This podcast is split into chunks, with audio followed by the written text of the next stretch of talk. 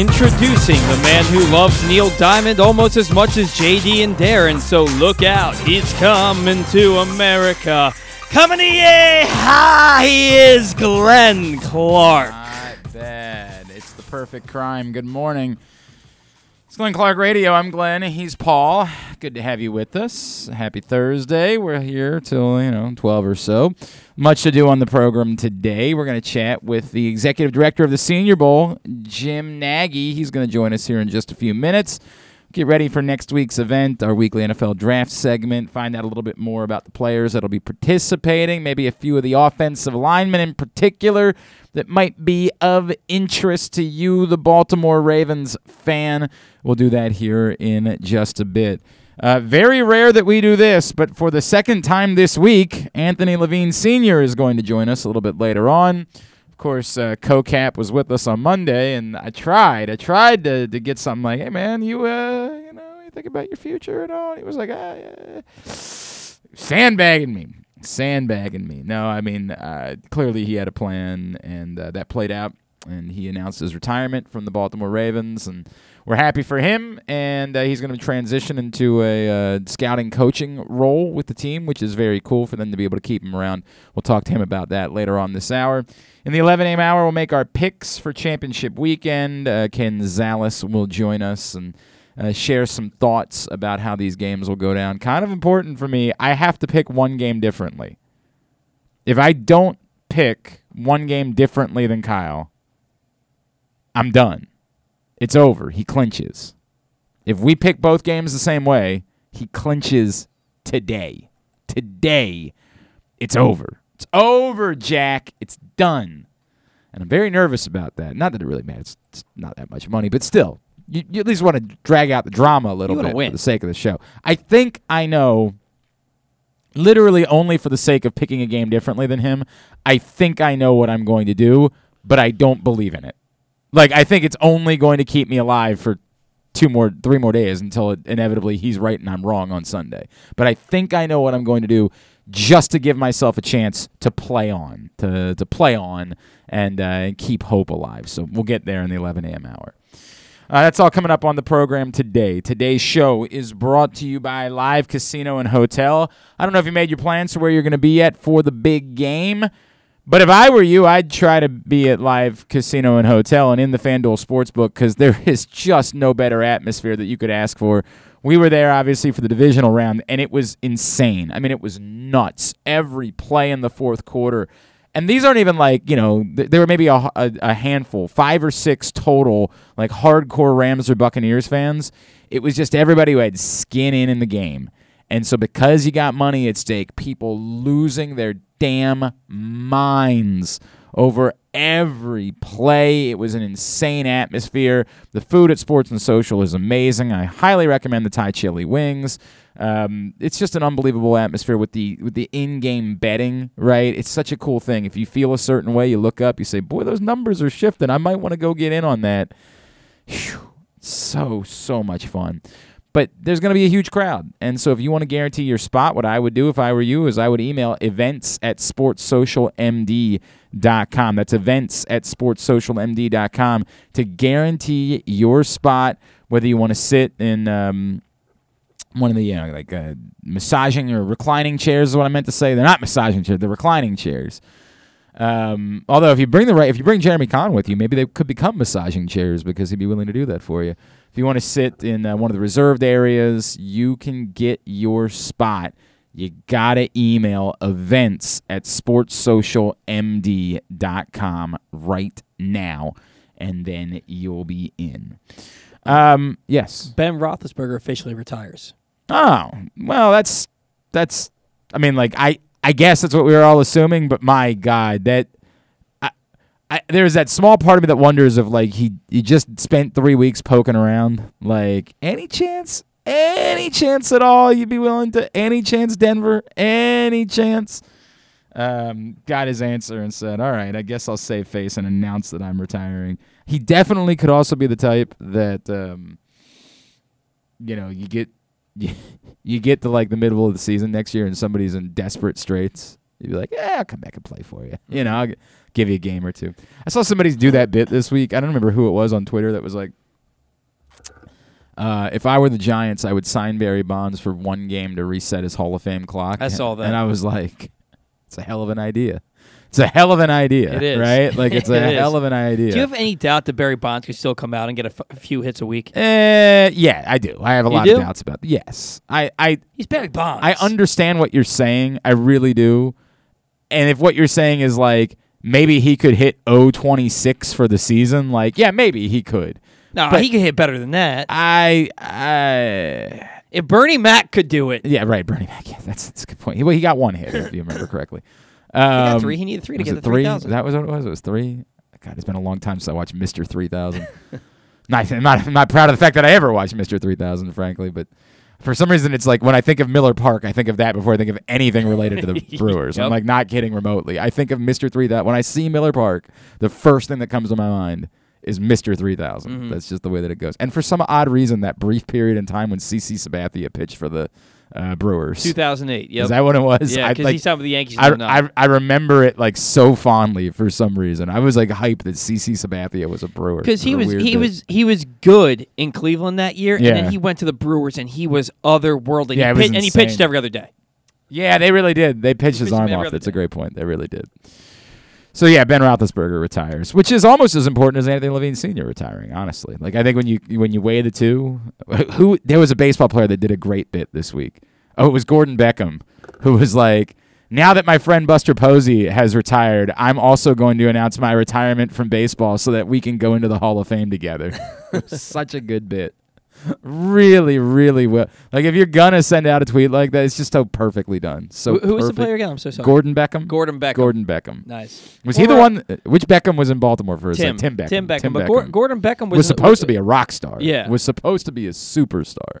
Like was supposed to be just and ju- it just never happened, man. It Nope. just never was the case for old Gordon Beckham. Gordo, as I call him, because we're Oh, po- close Gordo. close personal friends, so I can do that.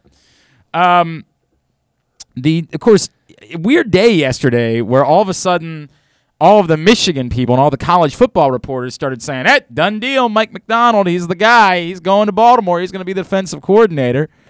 And we're all like, all right, cool. That makes sense. Obviously, he was in Baltimore for a long time. He was a guy that was gradually moving his way up and then got the opportunity to go out with Jim and be the defensive coordinator. It makes all the sense in the world. It's not promoting someone internally, but it really is, right? It really is promoting an internal candidate because Mike Macdonald was the assistant head coach for a little while in Baltimore before he left. Like, Mike Macdonald, it makes all the sense that that would be the choice the Ravens to be their next defensive coordinator. As we talked about yesterday, it's a little bit weird, like not knowing about the story with Jim Harbaugh, because as I said, if Jim Harbaugh is going to the NFL, presumably Mike Macdonald could have just gone with him. So was this really his way of saying like, yeah, I uh, I trust John more than I trust you? Was this really his way of saying like? I like the situation in Baltimore more than I like the situation in, say, Las Vegas. I, who knows? But then as the day unfolds, it's not a done deal. And the Ravens are still interviewing candidates. Oh, I But- didn't see that. Yeah, but yet there's still this belief that he's the favorite to get the job.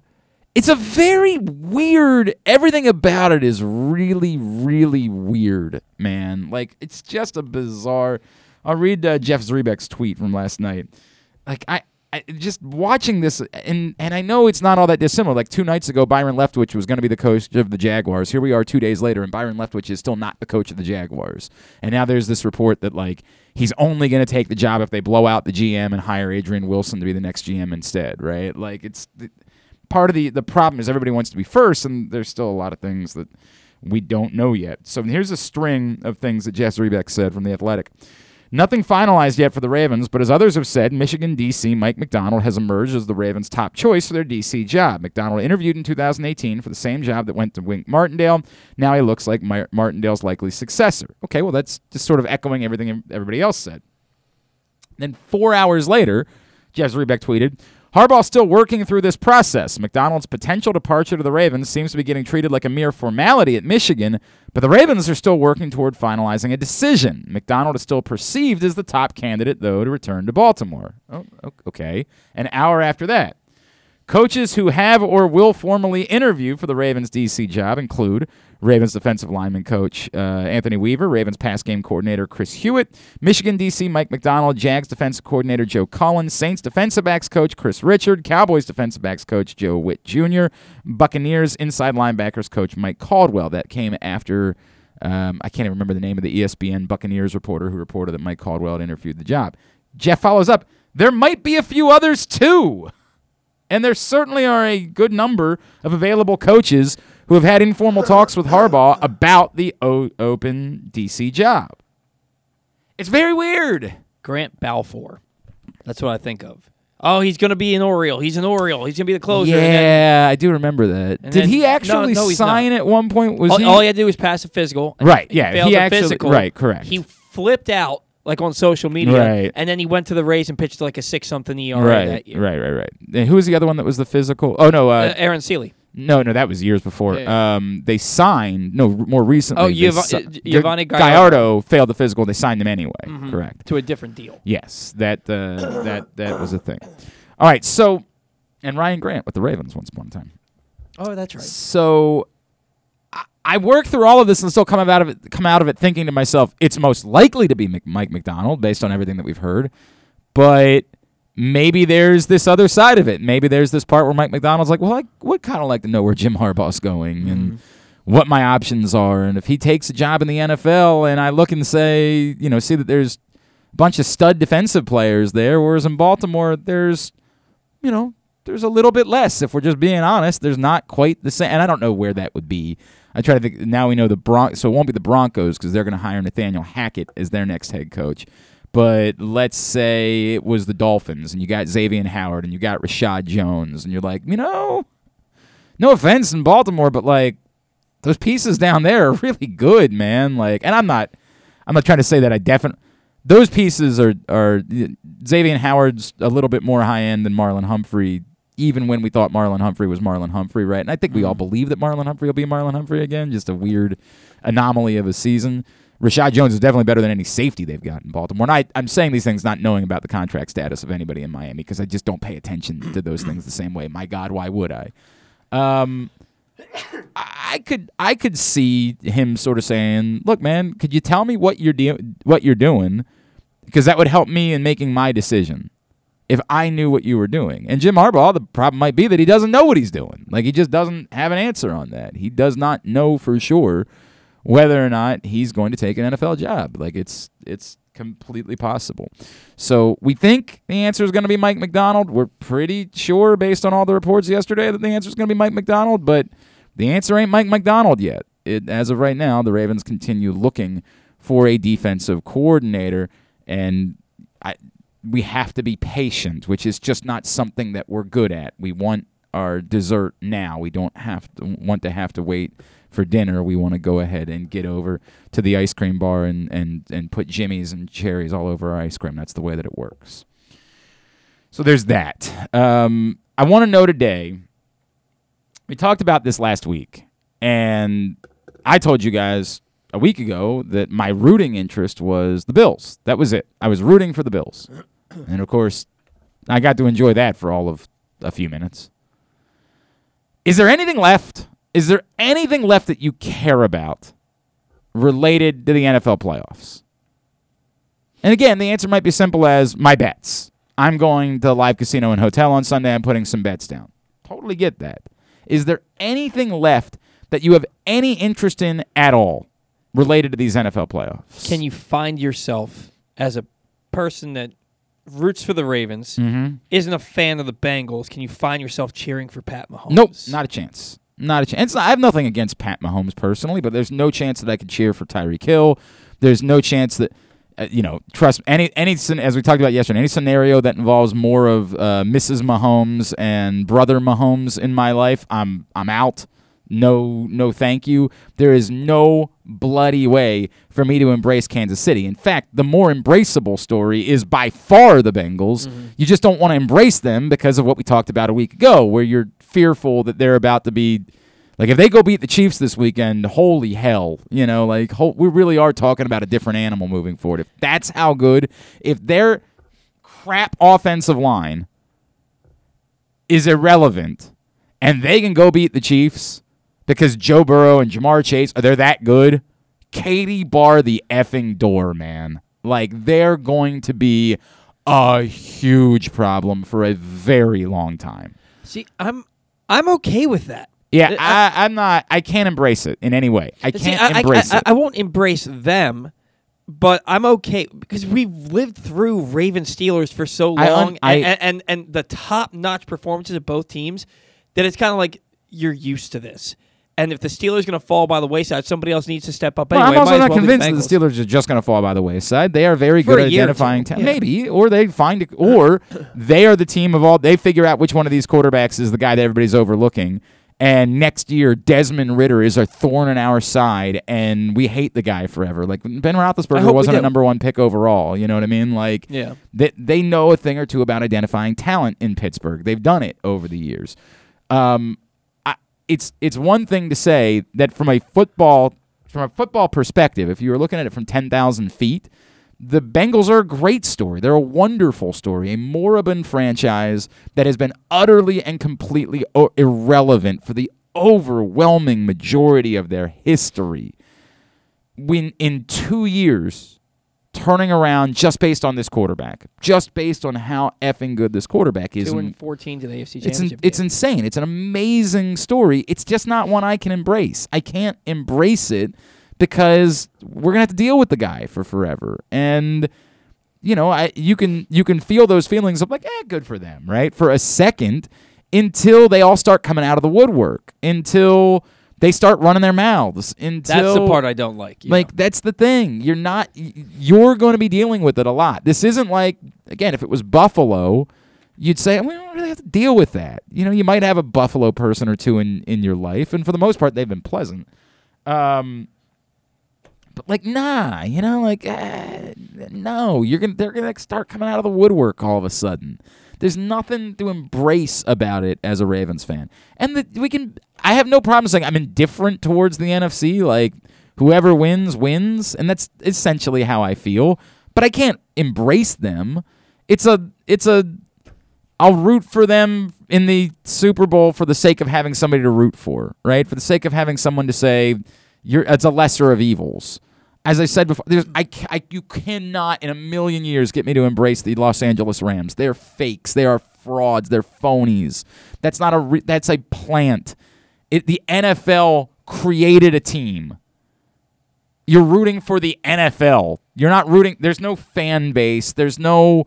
You're, there's going to be 65% 49ers fans at the game on Sunday, and I get it. They've only been back for five years or whatever it is, but still, th- this is it's it's phony. You're rooting for something that was created, that was manipulated. I can't root for that. I like Jake Funk. I'll feel good for Jake Funk if he happens to be able to say he's a Super Bowl champion. But I'm not r- embracing them. I don't have any warm fuzzies about the Los Angeles Rams. Not a chance in hell.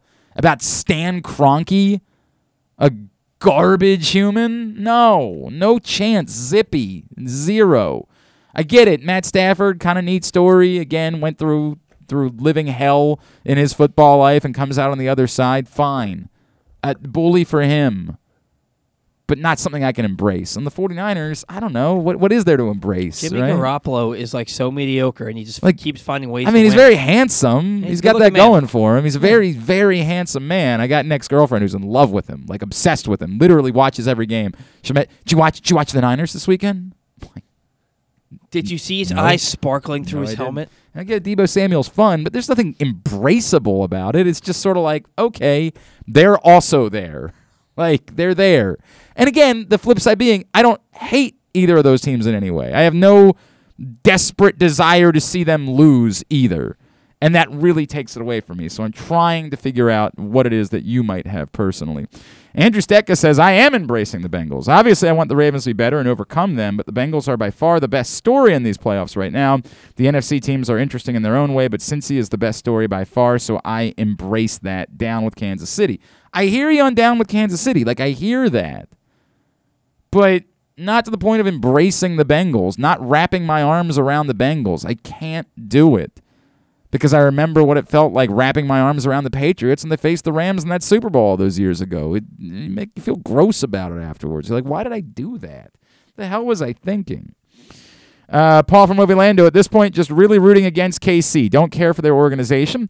Out of the four teams left, probably would want the 49ers to win over the rest. Would find it funny if Jimmy G wins the Super Bowl, considering the organization doesn't really want him anymore. Yeah, I mean, there'd be something funny, ironic. I don't know what the word is. There'd be something about that that would be interesting in some capacity, but I don't know exactly how to define it, unfortunately. Uh, and from Daryl, Daryl says, uh, Glenn, nothing that I would say that I'm particularly embracing, to steal your term, but I would say that at this point, I think the Bengals are the one that would be the best foot. Yeah, I mean, we all agree with that, Daryl. I mean, we do. We all agree that the best football story would be the Bengals. But it's, I just, no. No. No chance. Zip. Not to the point of rooting for them. Acknowledging it, saying, hey, this is this is wild, this is neat. You know, the rest of the country, it, would be a, a be a fun, different story to tell for two weeks leading up to the Super Bowl yeah. Yeah, it's different. It's not the same stuff. The whole deal. Yeah, I'm with you. But embracing, being happy, putting a smile on my face, no, no, could not possibly get me to do that. Continue to get me your responses at Glenn Clark Radio on Twitter. Mobil One full synthetic motor oil helps extend engine life. Visit your local Jiffy Lube service center. Ask for Mobil One. Why don't we go ahead and grab a break? And and let's see where we are. All right, let's see where we are. And we think we're supposed to be chatting with Jim Nagy here in a second, but we'll get that figured out and uh, go from there. It is a Thursday edition of Glenn Clark Radio. Duffy's Garage is a family owned and operated car care facility in beautiful Baldwin, Maryland. An authorized Maryland inspection station and Napa Pro Care Center with ASE certified techs. Tell them that Glenn Clark sent you and receive 10% off your service with a max discount of $150. You gotta trust where you take your car, so take it to where I take mine. Duffy's Garage in Baldwin. Duffy'sGarageMD.com. From all of the biggest games to the smallest events, make every bet worth your while at MyBookie. Start by doubling your first deposit instantly with MyBookie's first deposit bonus up to $1,000. Double your money before you even place a bet, and all you have to do is sign up and deposit using the exclusive promo code PRESSBOX at MyBookie.ag. If your first deposit is $100, MyBookie adds $100 so you can start with $200 to play with. If your first deposit is $1,000, MyBookie adds $1,000 so you can start with $2,000 to play with. With tons of great games and prop bets to take advantage of this week, there is truly something for everyone. Don't wait any longer. Head to MyBookie today to redeem your double deposit bonus so you can start winning big today. That's promo code PRESSBOX to receive double your first deposit instantly in your account. No hassle, no wait. Bet anything, anytime, anywhere with MyBookie. It's another cold winter here in Baltimore, but this time there's no hot stove to warm you up. Hi, I'm Paul Valle, and while there may be no activity in the world of baseball, I'll still be here every week with my co host Zach Goodman to give you all the latest in the CBA negotiations as teams look to get back on the field in time for spring training. You can watch us live every Saturday from 10 a.m. to noon at youtube.com slash pressboxonline or facebook.com slash pressboxsports and listen at pressboxonline.com slash radio. So tune in every Saturday from 10 a.m. to noon for the latest in baseball coverage right here on the Bat Around. Glory Days Grill's winter seasonal menu is back with comfort classics like their house-made meatloaf and short rib grilled cheese. It also features the center cut sirloin with grilled shrimp, the char grilled pork tenderloin, grilled meatloaf sandwich, smoky thigh wings with Alabama barbecue sauce, and a Brussels and bacon appetizer. All of these items pair well with Devil's Backbone 8 Point IPA or their anniversary IPA brewed by Devil's Backbone. And try their seasonal cocktails Blood Orange bourbon cider, apple ginger mule, and Captain's hot cider. Find out more and get your order in today at glorydaysgrill.com. Great food, good sports. Window Depot Baltimore provides the highest quality Provia windows, doors, and siding for all budgets. The best is finally affordable. Call them today for a free in-home consultation at 410-941-3499. They also offer Zoom and FaceTime consultations in an effort to practice social distancing. A proud sponsor of the Tyus Bowser Show, you can find out more at WindowDepotBaltimore.com. We can't imagine why you'd want to, but you can watch GCR live. It's at facebook.com slash pressboxsports and try to guess whether these guys are wearing any pants. All right, back in here on GCR. We got to move some things around this morning, and that's all right. We're always happy to be flexible and work with everyone to make things possible. So, we're going to try to move Jim Nagy to a little bit later on and see if we can't get that squared away. Anthony Levine Sr. is going to join us here in just a little bit. Uh, hey, tonight, Stan the Fan Charles and Gary Stein are going to do a very special show, sort of about uh, the booming card collecting uh, business, which is, you know, wild and something that I am in no ways a part of whatsoever. It ain't my world. It ain't my bag, man. Just not my thing but it is for a lot of people. It's I, I, accept that. It's something that maybe I should probably be spending more time with because it's insane. So they're going to do a special show tonight all about that. If you missed Stan and Ross Grimsley talking to Don Stanhouse earlier in the week, you can find those shows right now, facebook.com slash pressboxsports by clicking on the videos tab or by going to pressboxonline.com slash video and finding them there. Um, a couple of things, and, and things that I've sort of been filing away at this point, and I'm going to get to them this morning because we got a minute here. Uh, Chris sent me a message. I didn't talk literally at all yesterday about uh, Maryland beating Rutgers because, again, I've sort of, sort of said my piece about Maryland basketball for the year. It's just not, unfortunately, interesting. But Chris asking the question that I'm sure is the the best thing that you could come up with. He said Glenn, after watching the last couple of Maryland games, at what point do you have to start taking Danny Manning seriously? I know you have brought that up with other guests in the past, and it always sort of seems like lip service that people are just saying, oh, yeah, there's something he could do.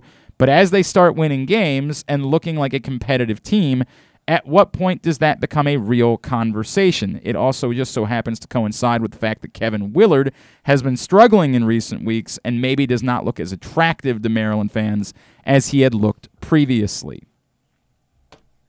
Fair question, Chris. Very fair question. I guess what I would start with I think you'll feel it. I don't think there's a defined here's what he would have to do. He'd have to win this number of games. I think you'll feel it because it would require people caring about Maryland basketball. Yeah, they beat Rutgers on the road the other night. Let's not pretend like Rutgers is something of significance. They beat Illinois last Friday. Illinois is pretty good, but they didn't have their best player. Let's not get carried away. Let's say we acknowledge those results. Acknowledge them, as Roman Reigns might ask. We acknowledge they occurred. They won a couple of games. That's neat. They could have lost them. Even without Kofi Cockburn, they could have lost that game. They got Indiana, Michigan State coming up. If they start putting together something, you'll start to feel it. You'll know. You'll know because there'll be a vibe, there'll be conversation, there'll be chatter, there will be a thought that Danny Manning is doing something that makes him a warranted candidate to be the basketball coach. But there's no way to define it. There's no record he could get to, there's no number of consecutive wins because all of them are circumstantial. And it might very well be that he wins a few games the first time they face a really good team. It falls apart. Eh, I'm not trying to be disrespectful to Danny Manning in any way. Um, he's a qualified coach, obviously, given his time, um, Tulsa and Wake Forest. He's not what Maryland, when they started this search, he's not what they're looking for. They're looking for someone with a higher standard. And there's very little that could be done during the course of this season, even moving forward from sort of, boy, he was handed a bag of crap and he's trying to do something with it. There's just very little that you can do if you're Danny Manning to make yourself a candidate on the level of the coaches that we know Maryland wants to look at to your point about Kevin Willard, I did see the Kevin that Seton Hall's lost a couple of games of late. It certainly wouldn't change my overall opinion of Kevin Kevin Willard whatsoever. Um, you know, I think he's a he's a really good coach. He's not been my top guy. He's not been the guy that I've thought that Maryland should be throwing themselves after, but I've always sort of thought like he was was this the the what am I looking for? He was like the the the the standard. Is that what I'm trying to say? What am I trying to say? I always thought that was the low end. The low end is they're going to do Kevin Willard. That's the safety. It's almost like having It's a safety school. point. Something like that. Yeah, sure. The starting point works. That was my thought. And that's not disrespectful to Kevin Willard. That's to say, like, if you're below Kevin Willard, I didn't think you were going to get a chance to get the job because they could always get Kevin Willard. And Kevin Willard is a more qualified hire. And it's a very reasonable choice for the University of Maryland to make.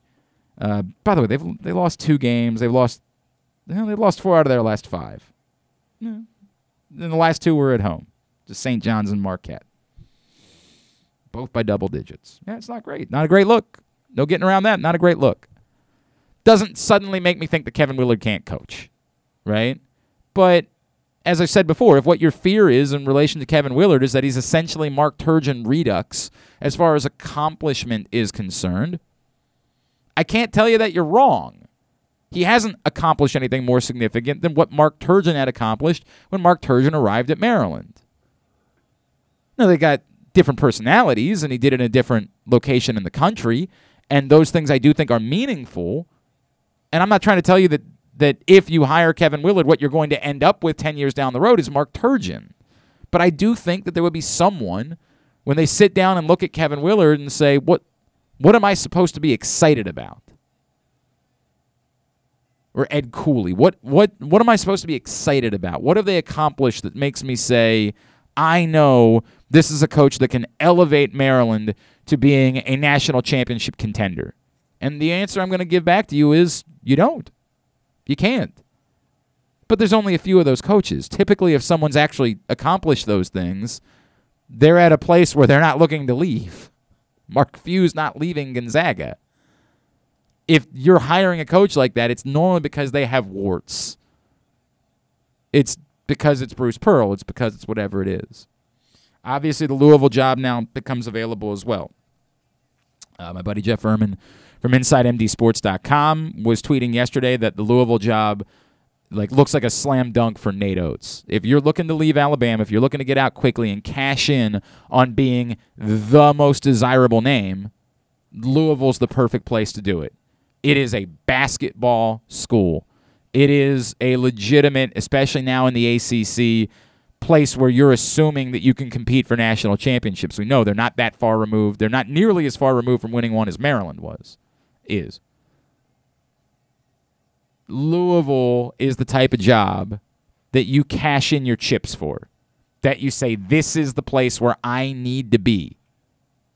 The Athletic, there was a piece this week in The Athletic, and I apologize, I was not actually even familiar with the author, about taking a, a big overview of the Maryland job and saying, boy, I. It was a national writer. It was like, I had no idea Maryland didn't have a practice facility, which, of course, everyone here has known. And it's the reason why, when everybody keeps trying to talk about what a great job Maryland is, I keep saying to myself, like, what do you not know? Because there's no evidence at the moment that Maryland is that great of a job. Certainly not that great of a job that if you are the top, and I know it's not been a great season for Alabama since they beat Gonzaga. If you're the top guy, the most desirable candidate, there's nothing about Maryland that says, I need to cash my chips in for that job. Louisville, there's a lot that says that. I mean, it's kind of crazy how quick things fell apart for Chris Mack there. Like, I thought Chris Mack was a coach. I thought that was a great hire. I. I was all in. Like Chris Mack would have been the type of guy that if Maryland needed a coach at that point, I would have said, "Man, that's that. Go get Chris Mack." Makes all the sense in the world, and even more sense considering, you know, he was going from Cincinnati or from Xavier, which is in Cincinnati, to Louisville, and that's hundred feet away. You know, like that made all the sense geographically that he would have worked out there, and it didn't. But to me, if I'm Louisville, I'm all over Nate Oats, and if I'm Nate Oats, that's the job. I'm cashing in my chips right now and getting to a top destination premier basketball school, which I wouldn't have done for Maryland given Maryland's circumstances. So back to square one. I don't think the Louisville job necessarily, if it ends up being Nate Oats, it does. It won't. Doesn't, you know, who knows? But if it if it's Nate Oats, I don't think that factors in for Maryland at all because I don't think Nate Oats was ever coming to Maryland. But if it's not Nate Oats, it can come, become a factor. the coaches that Maryland was interested in. Mike, De- Maryland really wanted Andy Enfield, and Andy Enfield said, "I want to be at a basketball school." Louisville's a better option than Maryland. You can say, "Hey, well, you know, he's got ties to the area. He was at Johns Hopkins. It's all well and good. Between the two jobs, I'm going to Louisville. It's not close. I would have to have something so unique.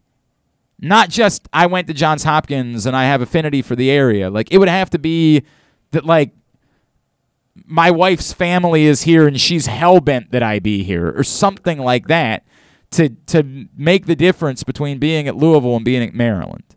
If I'm Andy Enfield, Louisville's the answer to me. Period. That's where I'm going. And I don't know that they're going to be interested in him. But there's no debate. That's where I would be going. And so that does become a factor for Maryland. There's already a better job that's going to be on the market than the Maryland job. And we're only two jobs in. It only took to the second job for Maryland to no longer be the most desirable one. And who knows? I don't know what else might become available. I'm just not I'm not paying that close of attention to it. I don't I can't think of anything off the top of my head that that makes sense. Obviously, Duke already knows who their next coach is going to be. I'm, trying to think of other jobs. Like, could Leonard Hamilton retire from Florida State? I know they've had great success, but I think most of us think that has more to do with the coach than it has to do with the program. I wouldn't think Florida State would be a more desirable job. Can't think of other jobs off the top of my head.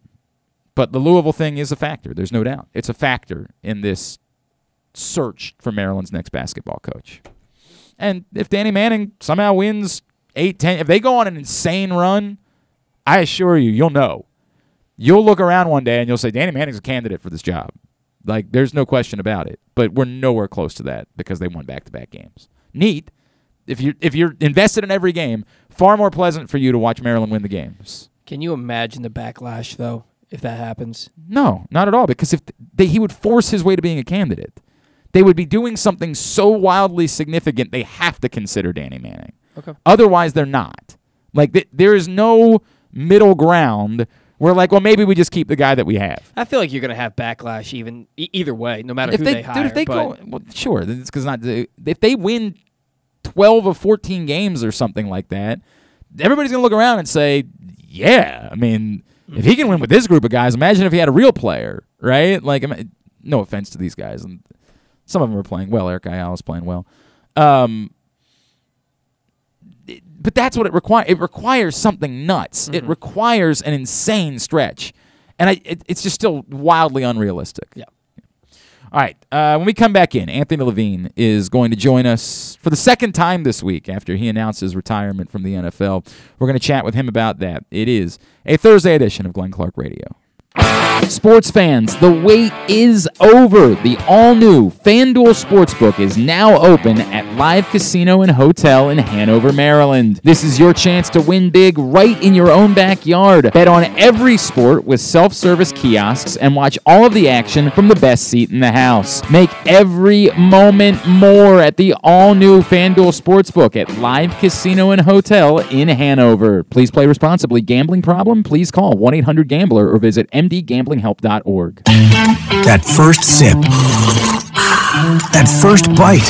Mmm. Start your day off right with a delicious breakfast at Royal Farms. Choose from a fantastic selection of fresh Royal Farms breakfast sandwiches and top it off with a rich hot cup of the freshest coffee in the world. At Royal Farms, breakfast is available day and night. It's the freshest breakfast in the world. Real fresh, real fast. Royal Farms.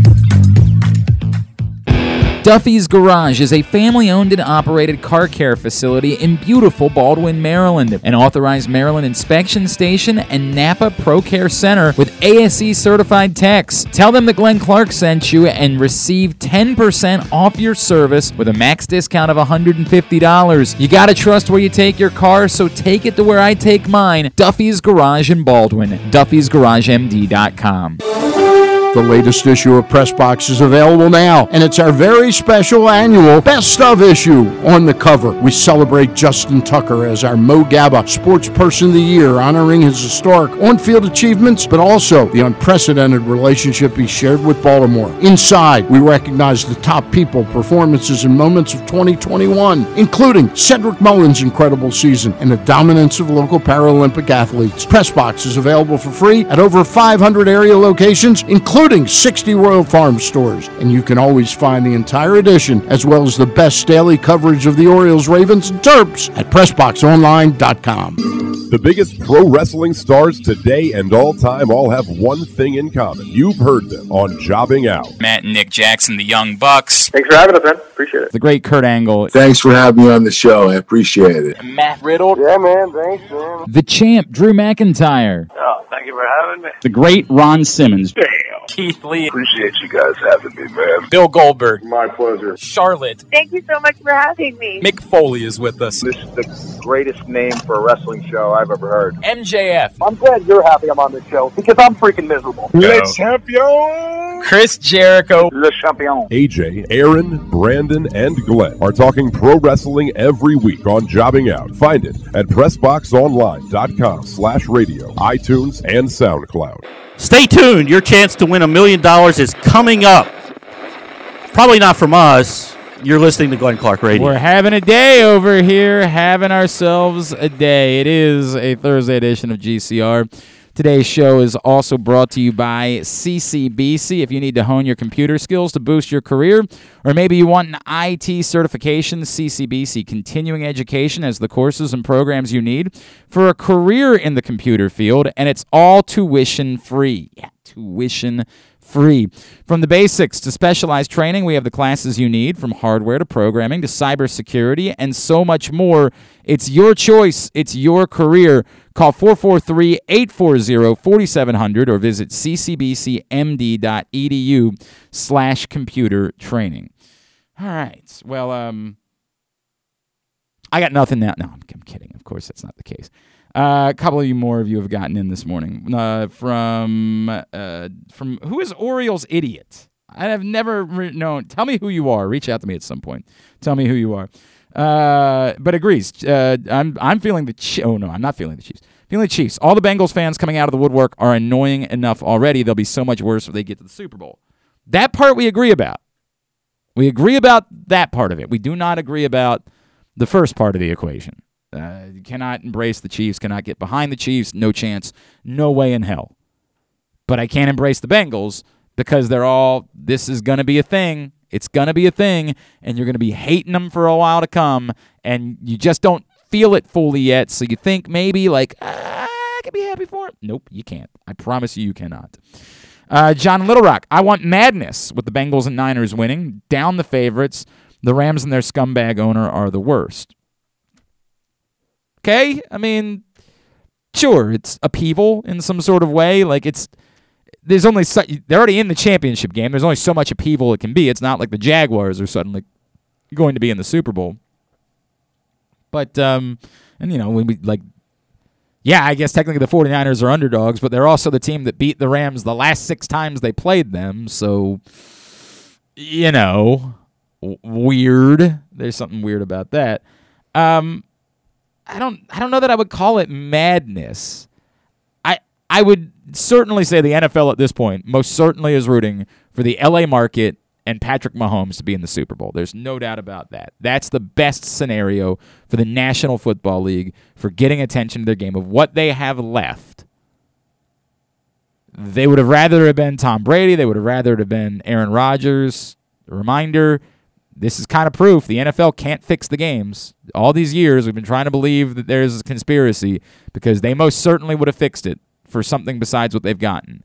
But at this point of what's left, there's no doubt Patrick Mahomes, superstar quality, entertaining player. They want him, and there's no doubt they want the LA market in their Super Bowl. No question on either side. That's what they want more than anything else. As far as whether it's madness the other way, eh, I, don't, I don't know. Madness is the word. Uh, Alex says, I'm a Georgia fan, so I want to see Stafford make the Super Bowl. And I also want to see uh, what kind of insufferable shenanigans Jackson Mahomes and Brittany Matthews create for content, win or lose. No, no, no. I don't want that. Either way, n- no more. I'm, I'm out. I'll pass on all that. Man, um, you know, he, he he got he got one over on us, didn't he? We were just chatting with him on Monday, and I tried to say, I'm like, hey man, you know, you're thinking about the future, and and he knew, but he had already made plans. They were doing a big reveal yesterday, so he couldn't tell us, and that's all right. We understand the way that that works. Uh, it's great. Just a couple days removed. It's great to welcome back co-cap and a man who announced yesterday that he is moving on from his playing career and shifting into a new role with the Baltimore Ravens. Uh, an honor, as always, to welcome back to the show our friend, Mr. Anthony Levine Sr., who's back with us now on GCR. What's going on, man? How are you? Man, what's up, man? Good morning, man. I'm You- good. How you, you- all right, so when I asked you on Monday, when I said, dude, you know, you thinking about, you know, next year at all? You thinking about your future? You, you still planning on being a Raven? Which technically, you know, you were right. You are a Raven still. There was a little bit of a giggle when I asked that question, right? Because you knew on Monday. You knew what you were doing, and you just couldn't tell me yet. Well, well, you know what? I didn't know how to answer that, but I told you. I said I do plan on being back as a Raven. A hundred percent. I did say that. You're you know? right. And and so I did answer it, and I told you I was, and you know I did. You know I just couldn't go. Well, I, I mean I could have went into detail, but it was just like you know I'm just gonna wait. I understand Um, that. But man, when you asked me that, man, I wasn't even thinking that you was gonna ask me that. You kind of caught me off guard. That's why I it. Like, oh snap! Like I, I felt like you knew something though. I was like, damn, do he know something? I, I mean, it's, like- it's not that I knew something necessarily, as much as like you know, it's always the right thing to ask when somebody's a decade into their career. You know what I mean? Like it's always, you know, like. It, I, and by the way, I, I I'll still say this: I was surprised yesterday. I really was. I was caught off guard. Like. Oh man, but I get it. Take me through, Anthony. When did you know? When had you made the decision um, that that this was going to be it for you? man, we all set goals, right? Or at least we all should, right? Um, and one of my goals was to make it to the NFL. Boom, goal check. All right. Uh, a few years into into my career with the Ravens, once I've like really established as a player and you know I became co-cap, I was like, you know what, man, my next goal, I want to do ten years with the Ravens. And Okay. not a lot of people have done that.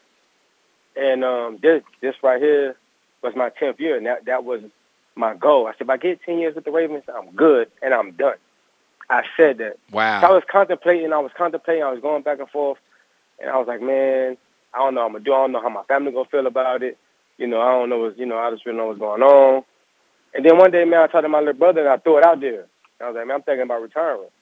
And when he got excited, like, oh, man, you should. You beat the odds, man. You you did this, you did that. And I was just like, and then a weight was lifted off my shoulder. I said, you know what? I'm making the right decision. I could go ahead and retire now. So Did the guys know? Did, had you told the guys during the season that that was what you were thinking about, or you know? um, uh, d- at during training camp, I kind of like threw it out there. okay. Like, man, this this might be my last year, and everybody's like, man, this ain't your last year, man. Look how fast you are. You still doing this. You still beating guys on the field. You Yeah. still, you know, whatever. I'm like, ah, man, this might be it. I was just throwing it out there, see what everybody would say, and nobody believed me. and then like the last three weeks, that's when I'm like, yo, I think this is it. But that that's when I had that conversation with my little brother. Probably uh three uh the last three weeks of the of the season, I had a conversation and I just went upstairs. Um, probably the last week before before we played the Steelers, and I told Harps. I talked to Harps about it. Um, I talked to E about it, and that's when I was like, "Look, man, I think I'm done. I think after this, this is gonna be it." Man. You know, and uh, so yeah. Man, uh, you know, it, it's crazy to think about, dude. There's so much. uh, One, I, I said this yesterday, right? And you know, I, I have seen for a long time the affinity, the reverence the players in the locker room have for you. But I described it to people as that they they treat you, those guys, like you're Ed Reed, and I don't mean this disrespectfully, right? Because I think you understand what I'm saying. You're you're a damn good player, probably not quite Ed Reed, right? like, but I watch the, the the affinity that people have for you, and I watch it on social media over the last 24 hours. All your teammates, guys that were never your teammates, right? Like that that just have so many wonder. What does that mean to you? That you talk about beating the odds, a dude that was never supposed to do this for 12 years based on where you were when you entered the league. To see this outpouring, what has that meant to you? Man, so when I retired, when I when I announced it, and I told everybody I was gonna retire. You know, everybody was like, "Man," like wanted me to get emotional, and I'm like, "Well, I'm not emotional. I'm happy. I'm ready to move on."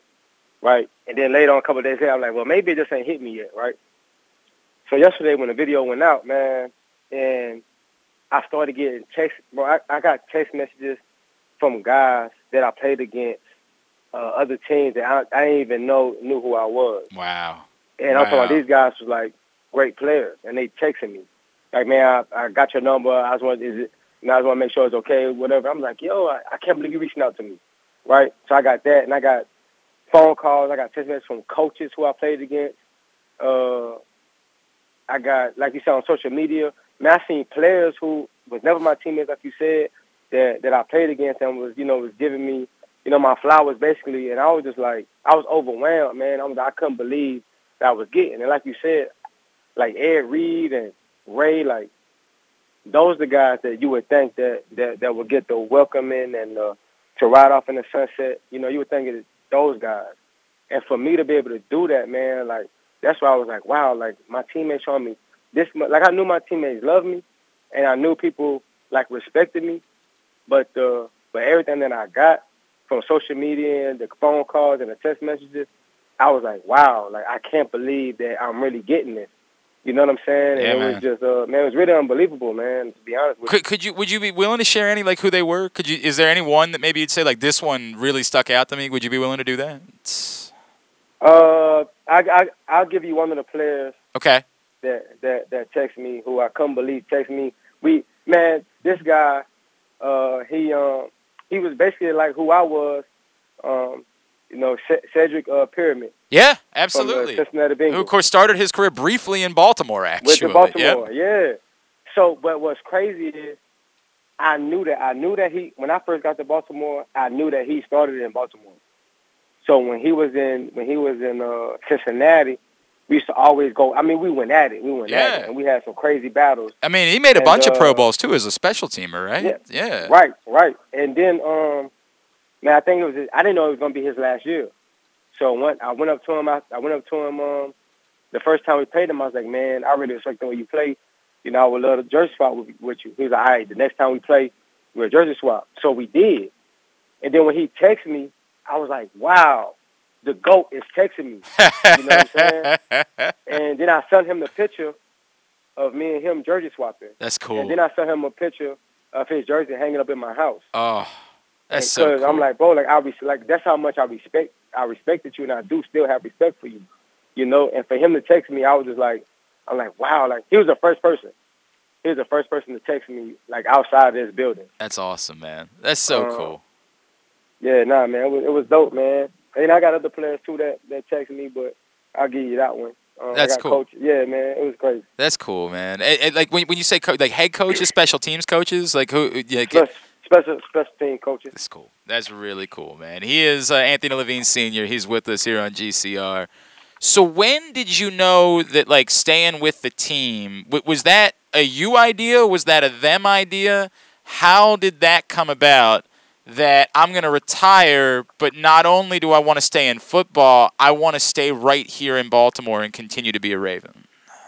Uh, the way I am, man, I, I am with everybody. I talk to everybody. I got a relationship with everybody in this building.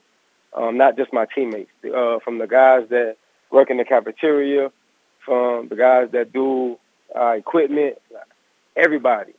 So I'm talking. I'm talking to Ozzie. I'll be talking to Coach Harves and E, and uh, I throw it out there one day. Man, I like to coach. I like to do this, and they're like, "What?" I'm like, "Yeah." And then Harv's will say something like, Levine, you'll be a good coach. I'm like, you think so, coach? And then it was just, it was start trickling down, and everybody would say something to me, and we'll talk about it, but it was just like a conversation, not something that I'm thinking will really happen. You know, and then this past year, um, that's when they really started picking up talks, and I was like, I, yeah, yeah, I think that's what I want to do. And, Wow. um, yeah, and that's basically, I made this happen by uh, just having a simple conversation and throwing it out there and um, it has kind of picked up as the years went on. Is the goal to move forward? Like, is your goal, I, I want to be a head coach one day down the road? Or is it just, you know, I want to do this to stay around the game? Man, honestly, um, I just want what I want to do is I want to understand, uh, you know, understand the game more from from a from a different side, and then after that, you know, I would just like to to see where it takes me. I'm gonna I'm gonna attack this thing like I did my playing career. Yeah. Um, so I'm gonna see I'm gonna see how it is. I'm gonna see where it goes, and then once I see exactly what I like, is it scouting, is it coaching, then from there I'm gonna make my decision. Like, okay, look, this is where I, like how I did when I got when I got to Baltimore. Yep. And my career started going. I was like, you know what, this is what I want to do. Boom. Yeah, you know, I'm gonna go attack it like that. we're not going to put like a 10 year time, uh, uh, number on it, right? We're not going to do the same thing. nah, nah, nah. Well, I mean, I mean, I set goals. I I set goals in everything I do. yeah. You know, uh, even when it comes to vacationing with my family, uh, I always set goals. Okay, this is what I want to do with my family. Oh, that's cool. I want to make sure my co- my kids do this. Like I always set goals. I always write down stuff that I want to do. You know, so uh, I mean, it's gonna. So I'm going to write down the goal.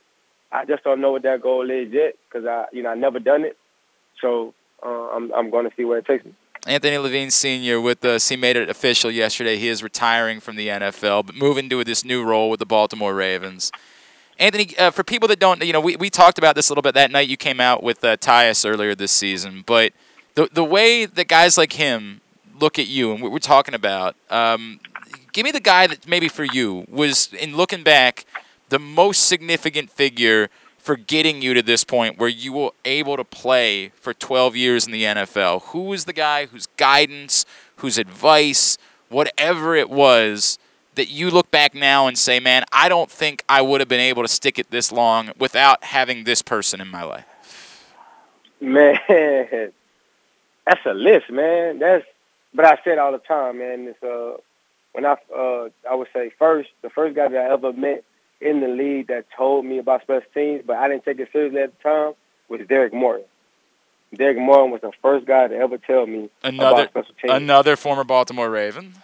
Yeah, I met him in um, Green Bay. Yep. And I didn't I didn't understand special teams at the time. I'm like special teams, I'm not doing that. Whatever, you know. Um, but he was the first person. And then I kind of okay. But then when I got to Baltimore, there was guys like B.A., Corey Corey Graham, Sean Considine, Jameel McClain, Darius Webb, Albert McClellan. Um, it was it was guys like that. So that's when I took off with the special teams. Yep. But but then the guy that really extended my career past special teams, who I feel like I'm like, man, this guy really taught me some stuff and made me made me who I was and, into like my role on defense, and that's Eric Weddle. Mm. When Eric Weddle, when Eric Weddle came here, man, and he saw me work out, he was like, asked me what position I play, and I was like, man, I play special teams. And then he just told me like, nah, man, you you build me every single day. I'm a I'm gonna make sure you get on the field on defense. Mm. So I did, and I was with him every single day, man. And I and I feel like if it wasn't for Eric Weddle, Eric Weddle and Lardarius Webb, my defensive plays probably wouldn't be where where it was. Wow. But I think, but but really, Eric Weddle, man, he gave me a whole different uh, sight on on goals and stuff to do on defense. I guess it goes without So- saying who you're rooting for this weekend. Then I guess that kind of we you, Man. you're a Rams guy for the next couple of weeks. Then, as I guess, Man. right? I I am I, I am honestly. Uh, I re- I I, re- I really want um I really want Dub and the Rams to win, but I also man I got love man for uh Kyle uh Oh, Juice, Juszczyk. Yeah, it's a good point, right? Yeah, it's a man, good point. he- sure. His rookie year, he was my roommate. Oh man, I didn't know that. Okay. Yeah. So the conversations me me and Juice used to have on the road, man, was like way more than football, man. We talk about family. So when Juice Juice texted me, and um, Juice sent me Juice sent me his jersey, um, we talked, and uh, so Juice the fullback and my cousin Elijah Mitchell is the running back. Oh, I didn't know he was your. cou- That's your cousin. Elijah Mitchell, yeah. I had no idea. Holy crap, man! so- this is kind so of I'm a like- I'm- I'm yeah. torn. I'm torn. right. You know what I'm saying? So yeah, I told I told Juice yesterday. I said, hey man, make sure you look out for my cousin Elijah Mitchell. He like, that's your cousin? I'm like, yeah, Wow. man, it's my cousin, man. Wow, that's Yeah. boy, he's killing it, dude. What like He is. what is and it's a kind of a unique story like yours, right? Like a dude that was completely overlooked. That you know, like he got drafted, obviously, but like late, late in the draft mm-hmm. is when he heard his name called, and immediately has proved everybody wrong, man. Like, wow, that's cool. Hey man, we got a bloodline, man. That's what we do, man. You know, we beat the odds and we prove people wrong. Man. You know, God bless us, man. Keep our hand on us. That, that's awesome. That's awesome. Will Anthony? I'll, I'll wrap with this. Will there be a moment when you're back there in training camp? Will Will you have any moment where, like, if somebody gets hurt, you think to yourself, like, "Ah, man, I could get back out there. I could help the guys out." Or when you do something like this, are you the type that says, "Nah, it's it's done. It's over. I know." I'm past the game as a player. There's no chance, no scenario that I would line back up again next season. Um, first and foremost, man, I'm a competitor, man. You know what I'm saying? I feel like it's going to be a time where I'm gonna get out there and I'm gonna be like, yo, I can still do it. You know, um, and to be honest with you, man, I think I still have a year, a year left in me. But at the end of the day, I wanted to walk out. You know, being able to still move around. Uh, I have no like real, real major injuries. Um, so when I when I get out there and something happen, I'm like, dang, I could probably still do it. Yeah, I'll probably have that. I'll probably have that thought. But to actually go out there and get back in, in them shoulder pads and get the hitting again, um, nah, man, it's a young man's game, man. I think it's time for these guys to to step in and uh, time for somebody else to, you it. know, be a co-cap or something. You know what I'm saying? I love it, man. I love it. Uh, dude, what makes me happiest is that you're still going to be in our community and impacting people's lives the way that you have for the last decade, dude. And that's, you know, as I told you the other day, that's that's as important as you being a hell of a football player, man. Like it's and it's more important if we're being frank. It's that's what means the most to me. Uh, Anthony Levine, uh, I'm, I'm, I'm proud of you. Um, I'm honored that we've been able to have these conversations over the years. I look forward to having more of them with you. And more than anything, my friend, congratulations. Your, your career and, and the man you are, it's a testament um, to, to you, to yourself, to your family, to the work that you put in to grind and make this possible. I'm so happy for you as you make this transition in your career and grateful for the fact that you have been good to us over the years. Thank you for joining us again this morning, my friend. Man, most definitely, man. Thank you for having me, man. Thank you. Anthony Levine Sr. Look, man, I get it. You know, like he's a special teams player, right? Like he, that's not Ray Lewis. But dude, that is a story. That is that's getting into football. Like as a fan, it's special. The Anthony Levine seniors of the world or why you're a football fan. Because sometimes someone comes along that that you have no idea why you're so invested in. Like, why do I love this guy so much? But you do, and you can't help it. And then you realize you should love the guy a lot because, on top of being a quality football player, he's a hell of a person. And we've been blessed. We've been blessed. I'm not trying to, comp- again, I understand. I said that, and, and he gets it. Ed Reed is Ed Reed. Eric Weddle was Eric Weddle. But Anthony Levine Sr. played a role with this football team very well for a very long time. Was part of a Super Bowl title team. Brought up the next group of young players. And I'm telling you, if you haven't been paying attention, watch over the last 24 hours the way they have spoken about him on social media. I've been trying to tell you guys this for a few years. I didn't, for truth be told, as much as I liked Anthony, I've always liked Anthony.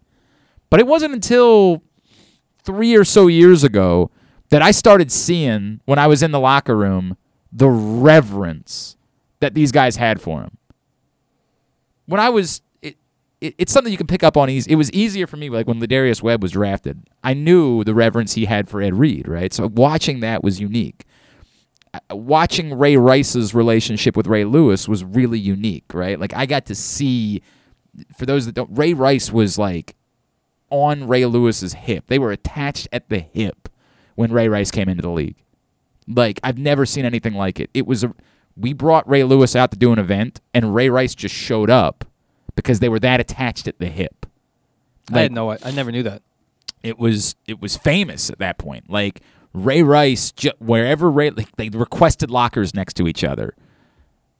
Ray Rice wanted to soak up everything from Ray Lewis. Everything. Understandably so, of course, right? Like you, you certainly get why it is that someone young in their career would would say, I'm gonna be in the same organization as and Ray Lewis took a particular interest in Ray Rice too. Like it was a they they were inseparable. Watching the way guys gravitated to Anthony Levine Sr. was wild to me, right? Because I was used to like Anthony was a guy that like when I was in the locker room, I would sometimes just go to for a chat. When I was on the beat, there were a group of guys that I would just go to for a chat every time I was. Mark Clayton, for example, was a guy I would just go to for a chat every time I was in the locker room. Even if I had no work, you know, like even if there was no purpose to it, I would just go over and say, "Hey, man, what's going on?" And we would just chat for a little while. And I might learn something during the course of the time that we were talking. I might not. We might just talk. Like he might ask me about my girl. Like he might. It's just the way that it went. But it was there were guys like that when I was on the beat, and that continued even after I was off the day to day beat, and I was only going in once a week or so. They were just guys that I would gravitate towards for conversations, right? Like we talk about anything and everything, and Anthony was became one of those guys as the years went on. And part of that was some of my guys had moved on, and you know he was just a guy that I still knew. And that was when I started seeing like guys coming over to him, desperate for information, desperate to soak up his knowledge. I'll tell you one, uh, Tony Jefferson was like that. Tony Jefferson, you know, for as much as he came back for a football reason, guys in that locker, I watched Gus Edwards gravitate to Tony Jeff. I know his story. I know what he overcame. He's a role model to me. I want to soak up everything I can from Tony Jefferson. It was wild. You're like, Tony Jefferson's not Ed Reed. He's not Ray Lewis. He's not Terrell Suggs. He's a good player, and he's he's carved out a very nice career for himself. But you know, it was wild to see that level of of respect that was being mm-hmm. paid, and and Anthony Levine, it was even wilder, right? Because he wasn't even Tony Jefferson as a as a, a player, as a defensive player. Um, but you felt it. You, you just saw how these guys wanted to be in his presence, wanted to soak up everything they could from Anthony Levine. And in talking more about it with Tyus this season, realizing like it was more emotional than that. Like he was, he was their shoulder. Like he was their, their their strong tower, if you will. They they would go to him for spiritual things. Like, and I say spiritual, I don't mean necessarily religious. Like, I, I need to talk to you about this thing in my life. It's not just that I want to soak up information from you about playing football. I got questions about things going on in my life, and I need somebody to talk to about that. Mm-hmm. And that was like, wow, man. Like that it's that's powerful. It's powerful. And I get some of that is age, right? Some of that is when a guy's in their 30s, they they know a little bit more and when you're dealing with 23, 24, 25 year olds, like you know, it makes sense that you would lean on someone a little bit older with a little bit more life experience. But um really was remarkable to me to see the role that Anthony Levine Sr. played for this this franchise beyond just being, you know, a, a special teams ace, which is important and was was really good happy for him. Really happy for him. Extraordinarily cool that this has worked out, that he gets to stay here in this community, that he has made his home and he has carved out a relationship with. It's extraordinarily cool how this story plays out, that he's going to continue to be here for years to come. Yeah, I, I, I, knew that he had an important role on this Mhm. team. I had no idea how important he was. You know it's it's interesting right? Because again it, there's danger in overselling right? Like when people hear this I, I i still understand the difference between him and you know marcus peters. I still understand Right, the right. difference. Like i'm not my buddy ken Zales and i uh, talked about it when we had uh, uh, anthony on on monday. Kz who's going to join us here in a minute always just hates on giving roster spots to special teams players. Mm. drives him nuts right and we always fight about this because I'm like, dude, like that that's part of the game. You don't have to love it, but it's part of the game. Right. And he's like, yeah, well, you know, if you can't find an, a, a guy that can actually help you on the field that can also play special team, it's a role. You never say that about your punter. You never say like your punter also has to be a, a, a defensive back. Mhm. Like it's it's insane the way that we talk about this. There's never a well, your your kicker. We can't waste a spot on a guy who only kicks the ball. Like you got to also be able to be a wide receiver. Like we don't talk like that. Used to be that way, Jim Thorpe. There was once upon a time, yes. Once upon a time, there were uh, others, plenty others that, Yeah. that, that did both things. Um, and then we were like, well, it'd be neat if you could kick a 60 yard field goal and not just have a limit at 40. Like, that would be the way that it would go. But yet, we, we talk about that with special teams guys. We're like, how could your only role be special teams or your 90, your overwhelming primary role be special teams? Well, because that's part of football. And as we saw in the, the Packers game, you might end up having your Super Bowl hopes blow up in your face because you didn't invest heavily enough in special teams. Um, but I get it.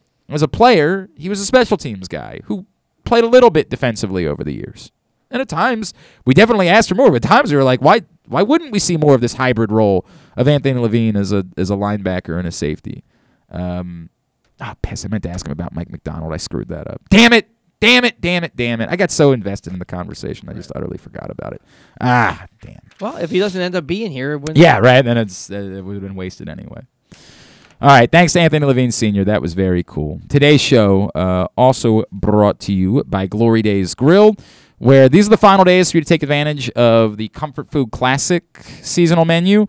So the house-made meatloaf, the grilled meatloaf sandwich, the um, oh god, short rib grilled cheese. Oh, so good. Get over there before they're gone. The smoky thigh wings will remain. That's that's that's a fixture now, and that may they f- remain forever. May there never be a day where I don't have smoky thigh wings in my life. GloryDaysGrill.com is the website. Get your order in. Uh, I hear there's some.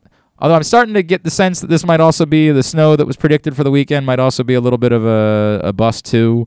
Yeah, that, that, that is further offshore than they thought. yeah, like like it looks like the Eastern Shore is going to get a lot of snow, but here we might only get a couple an inch or two, something like that. So might not be all that bad. Might not really alter your weekend, but you know if you're the type that whenever there's snow, you're like I'm good, I don't need to go out. Then what I would encourage you to do is stock up enough glory days for the weekend. Just go ahead and, and put your order in on Friday and put it in for meals for every meal this weekend, and then you'll have. Uh, a, a weekend of joy and football and glory days, smoky thigh wings. What more could you ask for in the world? When we come back in, uh, we're going to make our picks. Uh, some drama, some drama going into the penultimate week of picks. That's next. It's Glenn Clark Radio. That first sip. That first bite. Mmm. Start your day off right with a delicious breakfast at Royal Farms. Choose from a fantastic selection of fresh Royal Farms breakfast sandwiches and top it off with a rich hot cup of the freshest coffee in the world. At Royal Farms, breakfast is available day and night. It's the freshest breakfast in the world. Real fresh, real fast. Royal Farms. The latest issue of Press Box is available now, and it's our very special annual Best of issue. On the cover, we celebrate Justin Tucker as our Mo Gaba Sports Person of the Year, honoring his historic on-field achievements, but also the unprecedented relationship he shared with Baltimore. Inside, we recognize the top people, performances, and moments of 2021, including Cedric Mullins' incredible season and the dominance of local Paralympic athletes. Press Box is available for free at over 500 area locations, including 60 Royal Farm stores. And you can always find the entire edition, as well as the best daily coverage of the Orioles, Ravens, and Terps at PressBoxOnline.com. Sports fans, the wait is over. The all new FanDuel Sportsbook is now open at Live Casino and Hotel in Hanover, Maryland. This is your chance to win big right in your own backyard. Bet on every sport with self service kiosks and watch all of the action from the best seat in the house. Make every moment more at the all new FanDuel Sportsbook at Live Casino and Hotel in Hanover. Please play responsibly. Gambling problem? Please call 1 800 Gambler or visit mdgamblinghelp.org. Need to hone your computer skills to boost your career? Or maybe you want an IT certification? CCBC Continuing Education has the courses and programs you need for a career in the computer field. And it's all tuition free. From the basics to specialized training, we have the classes you need from hardware to programming to cybersecurity and so much more. It's your choice. It's your career. Call 443 840 4700 or visit ccbcmd.edu slash computer training. Window Depot Baltimore provides the highest quality ProVia windows, doors, and siding for all budgets. The best is finally affordable. Call them today for a free in home consultation at 410 941 3499. They also offer Zoom and FaceTime consultations in an effort to practice social distancing. A proud sponsor of the Tyus Bowser Show, you can find out more at WindowDepotBaltimore.com. The Toyota Tacoma comes in a wide range of models and trim lines. You can choose the perfect Toyota to reflect your unique personality and driving habits. Check out buyatoyota.com for deals on new Tacomas from your local Toyota dealer today. If you miss anything, don't forget that you can find whole shows later on Spotify, Apple, or Amazon Podcast. It's Glenn Clark Radio. Mobil 1 full synthetic motor oil helps extend engine life. Visit your local Jiffy Lube service center. Ask for Mobil 1.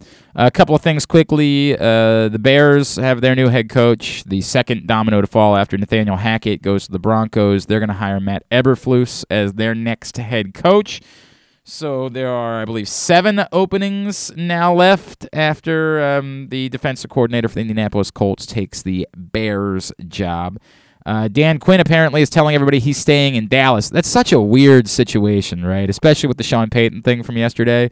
Like, what a bizarre scenario exists now there where, like, everybody thinks that Sean Payton's only taking a year off and will be right back in the mix next year. And if the Cowboys fall short again, he'll be the obvious choice that, that Jerry Jones has always wanted to be his head coach to slide right in at that point. I I guess if he's not interested, Dan Quinn could be. It's very. we- It's all of it's very weird. And we also know that Jerry Jones is very high on um, Kellen Moore too. So it's a very weird spot, situation with the Cowboys where Mike McCarthy is the coach, but like the only guy that nobody seems to think has much of a future in Dallas is Mike McCarthy. It's it's very weird. Everybody else is going to be the next head coach of the Cowboys. Um, How does he coach like that? Like, I, I, I mean, because it's your job, right? Like, because he he knows that he wouldn't necessarily be in demand for other jobs. Mm-hmm. There's only 32 of these available, right? Like, it's why the Jaguars can always get a coach. There's only 32 jobs available. By the way, apparently the Jaguars interviewed Vic Fangio. There's nothing more Jacksonville than interviewing Vic Fangio to be there. Imagine you're a Jaguars fan and you're thinking you're getting Byron Leftwich and it's exciting and he's a guy that you used to root for and like maybe they can breathe some life into this god awful organization and you end up getting Vic effing Fangio. Well, didn't they it. Also interview imagine? Bill O'Brien? They they did in- indeed. I can't Bill imagine that guy ever coaching again in the NFL. Bro, I hear you. It's the Jacksonville Jaguars, man. Like it's I don't know what else there is to say. All right, so that's what's going on today in the NFL. Of course, as we mentioned earlier, Ben Roethlisberger also announced his retirement officially. So that that puts the end uh, to any speculation that he's just waiting and hoping and praying that someone would give him one more shot. I mean, Brett Favre officially retired like three times. Uh, but did he ever actually officially He was- retire? I, or I remember him crying at the podium with the Uh-huh, Packers. Maybe, maybe I do vaguely you know? remember that. Maybe that's true. All right, joining us now. We got to make our uh, final, uh, not our final, our penultimate week's worth of picks. Although it could be the last time there's any drama related to picks, depending on how these picks go. He is uh, our friend, Pressbox NFL Draft and Fantasy Football expert. He's our buddy Ken Zales. He's back with us now here on GCR. What's up, pal? Good morning. This will this will probably definitely be my last significant pick. So you, you would have to pick both games differently than Kyle in order to stay in. correct. I would have to pick one game differently than Kyle. Right. In order to stay alive for another week. Um, Yes. But the the insane part is that a, a, a little while back we were all doing well. Everything was quite all right. I utterly and completely fell apart in the postseason. Utterly, completely to the point where I have actually dropped under 500 for the year. There was a couple weeks ago. I sent I sent uh, Steck a message. I was like, dude, if it not if it weren't for you, we'd all be over 500 as a group, right? Like as a group, we'd be over 500. Even with Proctor weighing us down, we'd be over Yeah. 500. At this point, only Kyle is over 500. It all fell apart, as uh, Linkin Park once said, uh, during the course of the postseason. What a disaster this has proved to be. Yeah, well, me treading. I made a nice run towards the end, but treading water the last two weeks that hasn't helped me. Yeah, not not great. Yeah, and it's been a hell of a postseason for uh, Kyle, who's gone eight and two in Yeah, order yeah. to take the lead. So That's where we are. I'm two games back. Ken's three games back. There's no drama at the bottom of the table. We already know Andrew Steck is going to be the one coming in here. He's going to have to fly across the country to uh, have his uh, his back waxed while he eats a tarantula and sings "Hero" from Spider-Man. We are looking forward to that a great deal. By the way, uh, you know what? I'll talk more about that in a second. I saw uh, our buddy Eric Arditi, who owes us uh, the prison pizza, and we are going to get that squared away. I saw him last night. I'll tell you more about that before the show's over. Um, all right. So before we get to that, before we get to the dramatic picks, KZ, uh, first of Yeah. all, you want to remind everybody about Underdog Fantasy Football?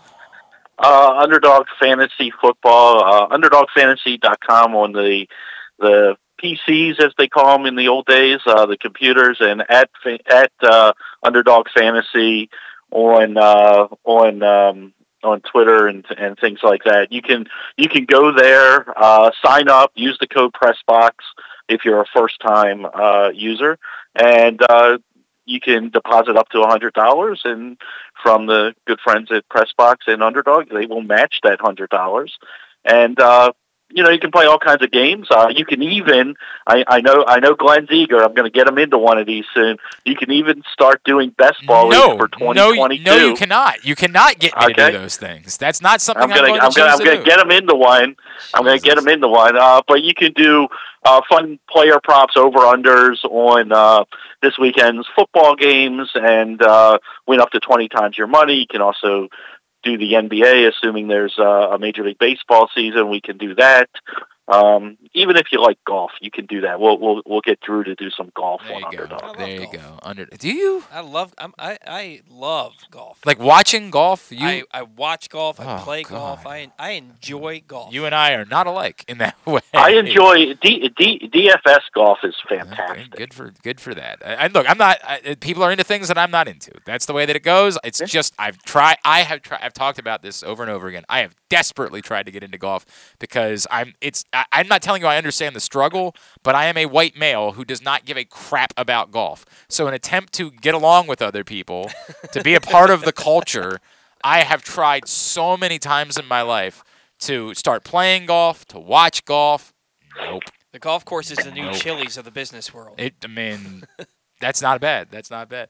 Uh, can't do it. Just cannot. But you know what? Other people are, and I respect that. Uh, I'm going to be up tonight watching Rafael Nadal play tennis, and not everybody else is doing that. I just, I have a bit more class. That's just the way that it goes. All right. Um, KZ, I guess, I, I guess let's do the picks first, and I'm going to ask you a couple things. Okay. I don't. I think I know how Kyle picked one of these games. So I think I'm going to be able to save my season by picking the opposite thing. The problem with that being, I think he's going to be right, and I'm going to be eliminated anyway. Ah. Let's start. Yeah, but that's the only hope you have. That's it is entire. It is the only hope that I have because I have to stay alive past today. There's no second place does nothing for me. There is no point No. in trying to stay in front of KZ. It means zero. So I the only hope of staying alive is that I pick one of these games. If I pick them both differently, could could be also I could be tied going into next week. Good. But I got to Yeah. pick one of them differently to keep my season alive. Let's begin with the AFC Championship game. All right, AFC Championship game. You have the upstart Cincinnati Bengals visiting the Kansas City Chiefs in their fourth straight AFC Championship game and fourth straight at home at 3 o'clock on Sunday afternoon. Kansas City favored by seven. Um, why don't you go ahead and tell me because it doesn't matter how John and uh, and Stecca picked it because it's irrelevant. They, there's no competition there. Uh, John picked Casey, and Stecca picked Cincinnati. Okay. Kyle has pretty strongly been riding with the Chiefs, and smartly so. Smartly so. It has paid off for him to ride with the Chiefs. And if you watched me yesterday with Stan the Fan Charles, I'm telling you, I think the smart bet is to pick the Kansas City Chiefs this weekend. As we know, um, Joe Burrow's been sacked 11 times in two playoff games, and I think you can get away with those things when you're playing the Raiders and when you're playing the Titans, and when Ryan Tannehill's willing to throw the ball to you three times. I don't think you can get away with that when you face the Kansas City Chiefs. I'll also give you something else. Here's a little nugget for you. The Chiefs, nine and two against the spread at home this year. As we always said, Ken, what? What do we always say? They never cover. Well, turns out we're wrong. They're nine They, and two. they covered this year. They, They're they nine bucked and two trend. against the spread at home this year. And I'm convinced, as we talked about a little bit, that the Chiefs are more a team that's just kind of bored by the regular season at this point. That we know how good we are, we'll get it figured out, and when we do, we can go back to being. We've got Travis Kelce, we've got Tyreek Hill, we've got Patrick Mahomes. What are you going to do about that?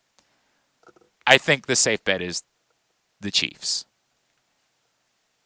But I think Kyle knows that. And so I'm picking the Bengals. Wow. You know, I, my only goal, it doesn't matter what I believe, like you said. You just week. have to Like, try to does- pick differently It doesn't matter. My analysis of these football games means so little in this contest at this point because I'm just trying to guess where everybody's going.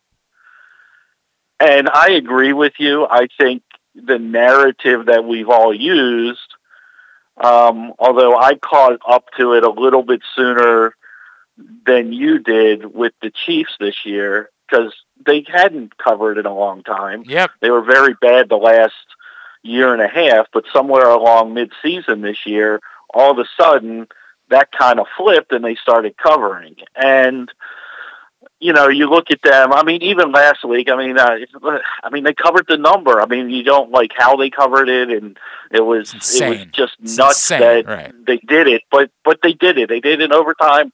They were they were favored by three. They scored a touchdown. They cover.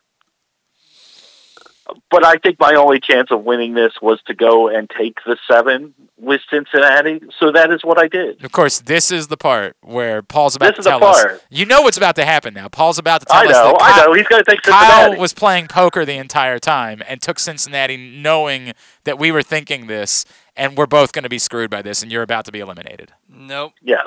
Kyle and Proctor both took Kansas City. All right. So we have Okay. life. Okay, I got one. And that I got officially one. it officially means I cannot be eliminated today. Not today. I can be eliminated on Sunday, and I probably will be, but I cannot be eliminated today because that's exactly what I thought was going to be. And by the way, smart. I I 100% I am I am betting American dollars on the Chiefs to cover on Sunday because it's genuinely what I believe is going to happen.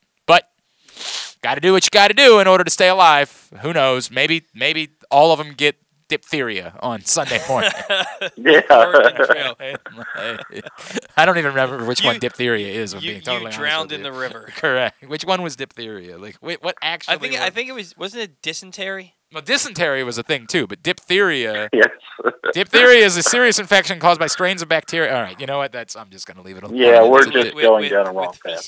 Right. Okay, you say so. All right. Uh, so now it doesn't. It still matters to Ken. Ken's got to get both It these. matters to me. All right. It matters to me. So your next game at 6:30 uh, on Sunday, 49ers at the LA Rams. Rams at home favored by three and a half despite losing their last six games to the 49ers. remarkable, isn't They've it? never beaten Jimmy Garoppolo. It's. Well, I mean, it's. I I don't know what to say. It's just remarkable. Uh, go ahead and tell me what uh, John and Andrew did. Again, irrelevant. All right, they both pick San Francisco. They both picked San Francisco. The problem I'm having is that I definitely want to pick San Francisco too. I'm trying to I'm trying to figure out, right? If if there's a ch- if there's any like is this the the reverse lock of all time? Is this the thing where we're all saying we have to bet San Francisco? Like we have to. They're they're they've beaten the Rams six straight times and they're three and a half point dogs. They don't even have to win. They just have to play a team close. They've beaten them six straight. Is this the reverse lock of the century? Did the Rams, by virtue of what they did a week ago, and surviving their attempt to piss that game away, did that announce them as being all right? We had we had the one we were going to lose, and we lost it. Now we're golden. And are they sort of the team of destiny? I'm betting that Kyle picked the 49ers because I do think it's the smart money for this week. I'm betting he picked the 49ers.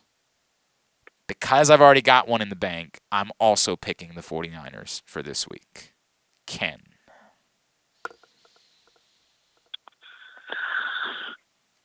So this one was tough for me um, because I everybody is going to be on the 49ers, and I think that this is a blowout of massive proportions. Okay, I I think that all this talk about the Rams have never been, you know, Jimmy Garoppolo. That that's fine. It- one game with this Rams team, they lost. They were up by 14 at the half. And then the game meant absolutely nothing to them. So I, I don't, I'm not saying they didn't try, but when things got rough, it's like, are, are we really killing ourselves to, to win this game when it means everything to them and it doesn't mean anything to us? And I think the Rams are the best team in the NFL, and I've said that all year on both sides of the ball. They're most most balanced team. I think they win this game by 17, and I am going to take them. Now, now so you got to you got to do a better job of building this because you know what's at stake now. What's at stake now? Uh oh. If he took the Rams, I'm done. Oh boy. Oh boy, you didn't build it that fine. well. You needed, needed to do better. I understand what you're doing, but you got to build it better. You got to build Here up to lies Ken Zalis's pick'em chances Oh, as Kyle Ottenheimer from the grave has boy. taken the Los Angeles Rams Oh. to win this Yeah, game. I just I couldn't do it. I I couldn't do it, and I knew I knew there was a possibility because uh, I I just, but I just there's no.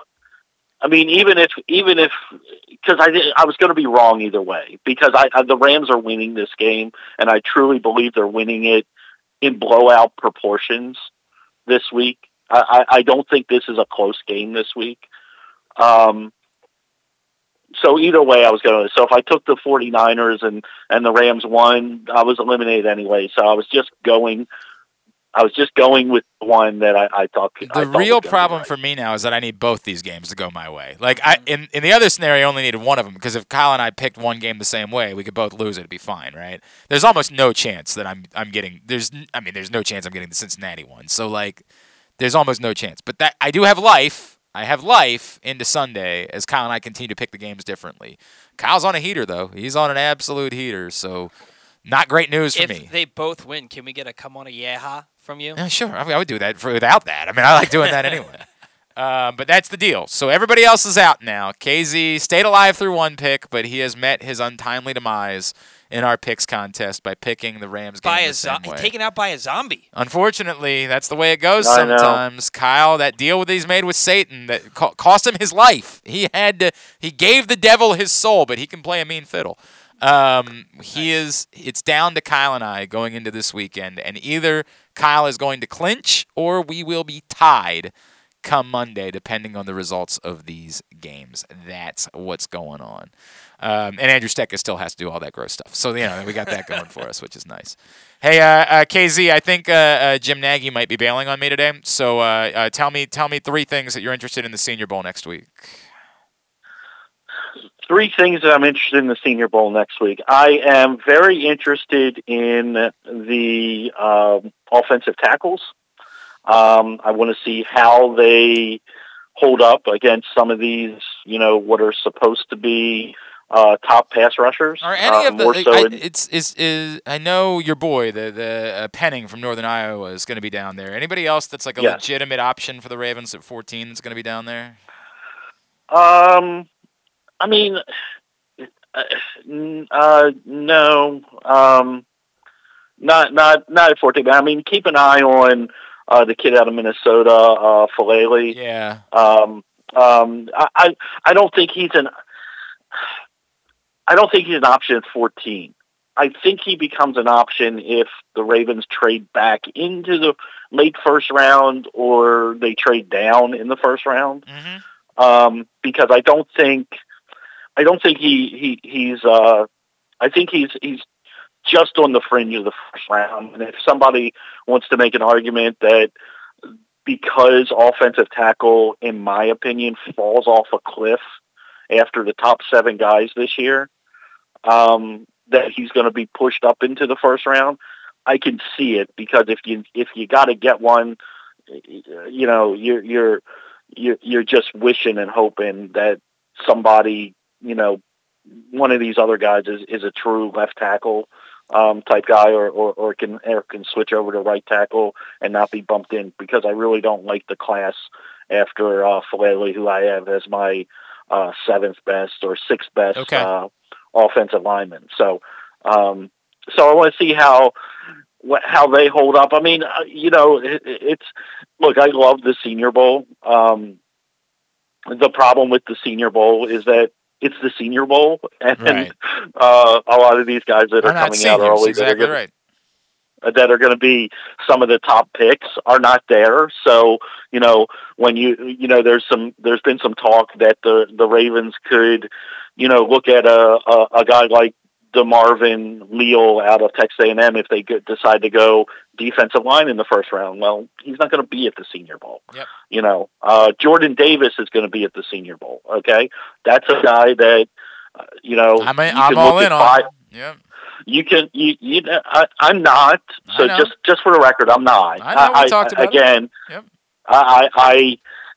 I you can't play 25 snaps in a game and, and, and go in the top 15 in the NFL. Now, whether whether that's because Georgia was so good along the defensive line and they did it, or or his conditioning just isn't there right now, and, and maybe that's a a, a, a thing. I've, I've talked to massive, I've talked to way he's a people. massive human being. For the record, the more people I've talked to about it, the less people that share your concern about that. Okay. I, th- that's fine. I, I- again, I can only go by what I see. I, I'm, I, I, you know, he may go and just tear up the Senior Bowl and and make some of these interior offensive linemen look silly. Um, and he's gonna run. He's gonna he's gonna run up boards. But again, Kenyon Green isn't there. Tyler Linderbaum isn't there. You know, the top guys are you know, second round picks that he's going to be going up against that are at the Senior Bowl, the the the Darian Kinnards out of Kentucky types, or the the the Salyer out of Georgia, who he probably goes up against every day in practice. You know, these are these are not first round picks, so it's really tough. It, it you just got to be careful with with the Senior Bowl sometimes because a, as time goes on and guys come out sooner and sooner, um, a lot of these guys aren't here. I mean, you know, all the top the top two cornerbacks in the league uh, that are going to be drafted maybe in the top ten aren't going to be at the Senior Bowl. That's that's typically the way that it works. All right, at Fans Fantasy on Twitter is how you give him a follow. Of course, you'll still have some more content coming at PressBoxOnline.com. Correct? Uh, well, we have the rankings up for, for this week for DFS. We also have our DFS lineups, I believe, went up this morning uh, for that, and then uh, we'll we'll cover Super Bowl week, and then uh, we will we will jump head head first into the draft, and we'll start uh, pumping out three four uh, different articles a week. Wonderful. All right, KZ, appreciate you, pal. We uh, we'll do one more, even though even though it might. No, we still got to pick them. Yeah, Yeah, we'll still, the Super we'll- but it might might be utterly. It might be just an exhibition contest at that point. It might be Uh, nothing more than an Is exhibition. there something by else that you can point. throw in for fun? No, for we've everybody, we've or- made. Well, I mean, we could, but like we just made it I mean, over we the. could, yeah, I we mean, could say like, hey, let's all throw in another twenty bucks or something like that. But you know, that's it's different than our contest. Our contest is what our contest is, and we don't we don't artificially change it for the sake of trying to keep No, it I mean, uh, a competitive. bet. Yeah, we could do something like that. We might, maybe we will. All right, buddy. I appreciate you. Talk to you in a couple weeks. Okay, take care. Oh, oh, you know what? Oh, man, never mind. Are you still there? What? What? I'm here. I should I'm remind here, everybody. Uh, KZ is going to be with you guys on Monday. Actually, KZ. I am. I'm going to be. I'm going to be in on Monday. Yes. KZ Yes. will be uh, hosting the show on Monday because I will be on assignment on uh, Monday with one of our partners. On assignment. Uh, yeah, yeah. I'm doing. I'm doing Is that some. what we call it these days? What's that? Yeah, that's exactly what we Is call we call it these Yeah, days, that's what on we call assignment? assignment. I am. Uh, I am with one of our partners on Monday doing some uh, some some camera stuff because you know when you when you got this face, they're like, we need that on camera. I'm like, are you sure? Are you, are you sure? Was no one else available? You're so hard was on it, yourself, it- was it was I the last guy that you called upon? So I appreciate KZ is going to come in and hang out with us, uh, you guys on Monday. It'll be uh, KZ and Paul with you for Monday's show, and then on uh, Tuesday actually we're going to do our college lacrosse preview. So uh, a lot of stuff going on next week. All right, buddy. Thank you. Appreciate Okay, you. take All care, right. guys. Yeah, Ken Zales uh, with us here on GCR, and yes, he will be in. Uh, I'll just. i I'm going to be down at the live casino and hotel on Monday, uh, hanging out with them. I would encourage you to hang out there You poor unfortunate all the time. Yeah, I mean, what a miserable place to be. Just an awful way for me to spend my day. Although I have to be down there super early. I got to be down there at like 7 a.m. Um, uh, which reminds you that I, I can use the kiosks at 7. If when I get there at 7 a.m. on Monday, the the kiosks, those in the FanDuel Sportsbook, those self-service kiosks, all 51 of them, they're operating 24/7. So whenever you stop by Live Casino Hotel, you can put your bets in on whatever it is that you want to put a bet in on. So if there's like a, a cricket match going on in India that I want to bet on, and the FanDuel Sportsbook at 7 a.m., we should find something that's happening at like not 8 a.m. Is there a soccer match somewhere on Monday? Is tennis going on or? No, tennis ends on uh, Saturday night. Oh, That's overnight Saturday, the the final, um, the men's final. We know the women's final now is going to be Ash Barty and American Danielle Collins will be the uh, women's final uh, on Friday night or overnight, 3:30 a.m. on Saturday. And then the men's final will be determined uh, by the semifinals tonight. Rafael Nadal and Matteo Berrettini, and then Daniil Medvedev and Stefano Tsitsipas are the two semifinals on the men's side. What in the world could I bet on Monday morning? I need some soccer. Give me some. Oh, you know what? There's no club stuff because it's the World Cup uh, qualifying weekend. Somebody find me something to bet on Monday.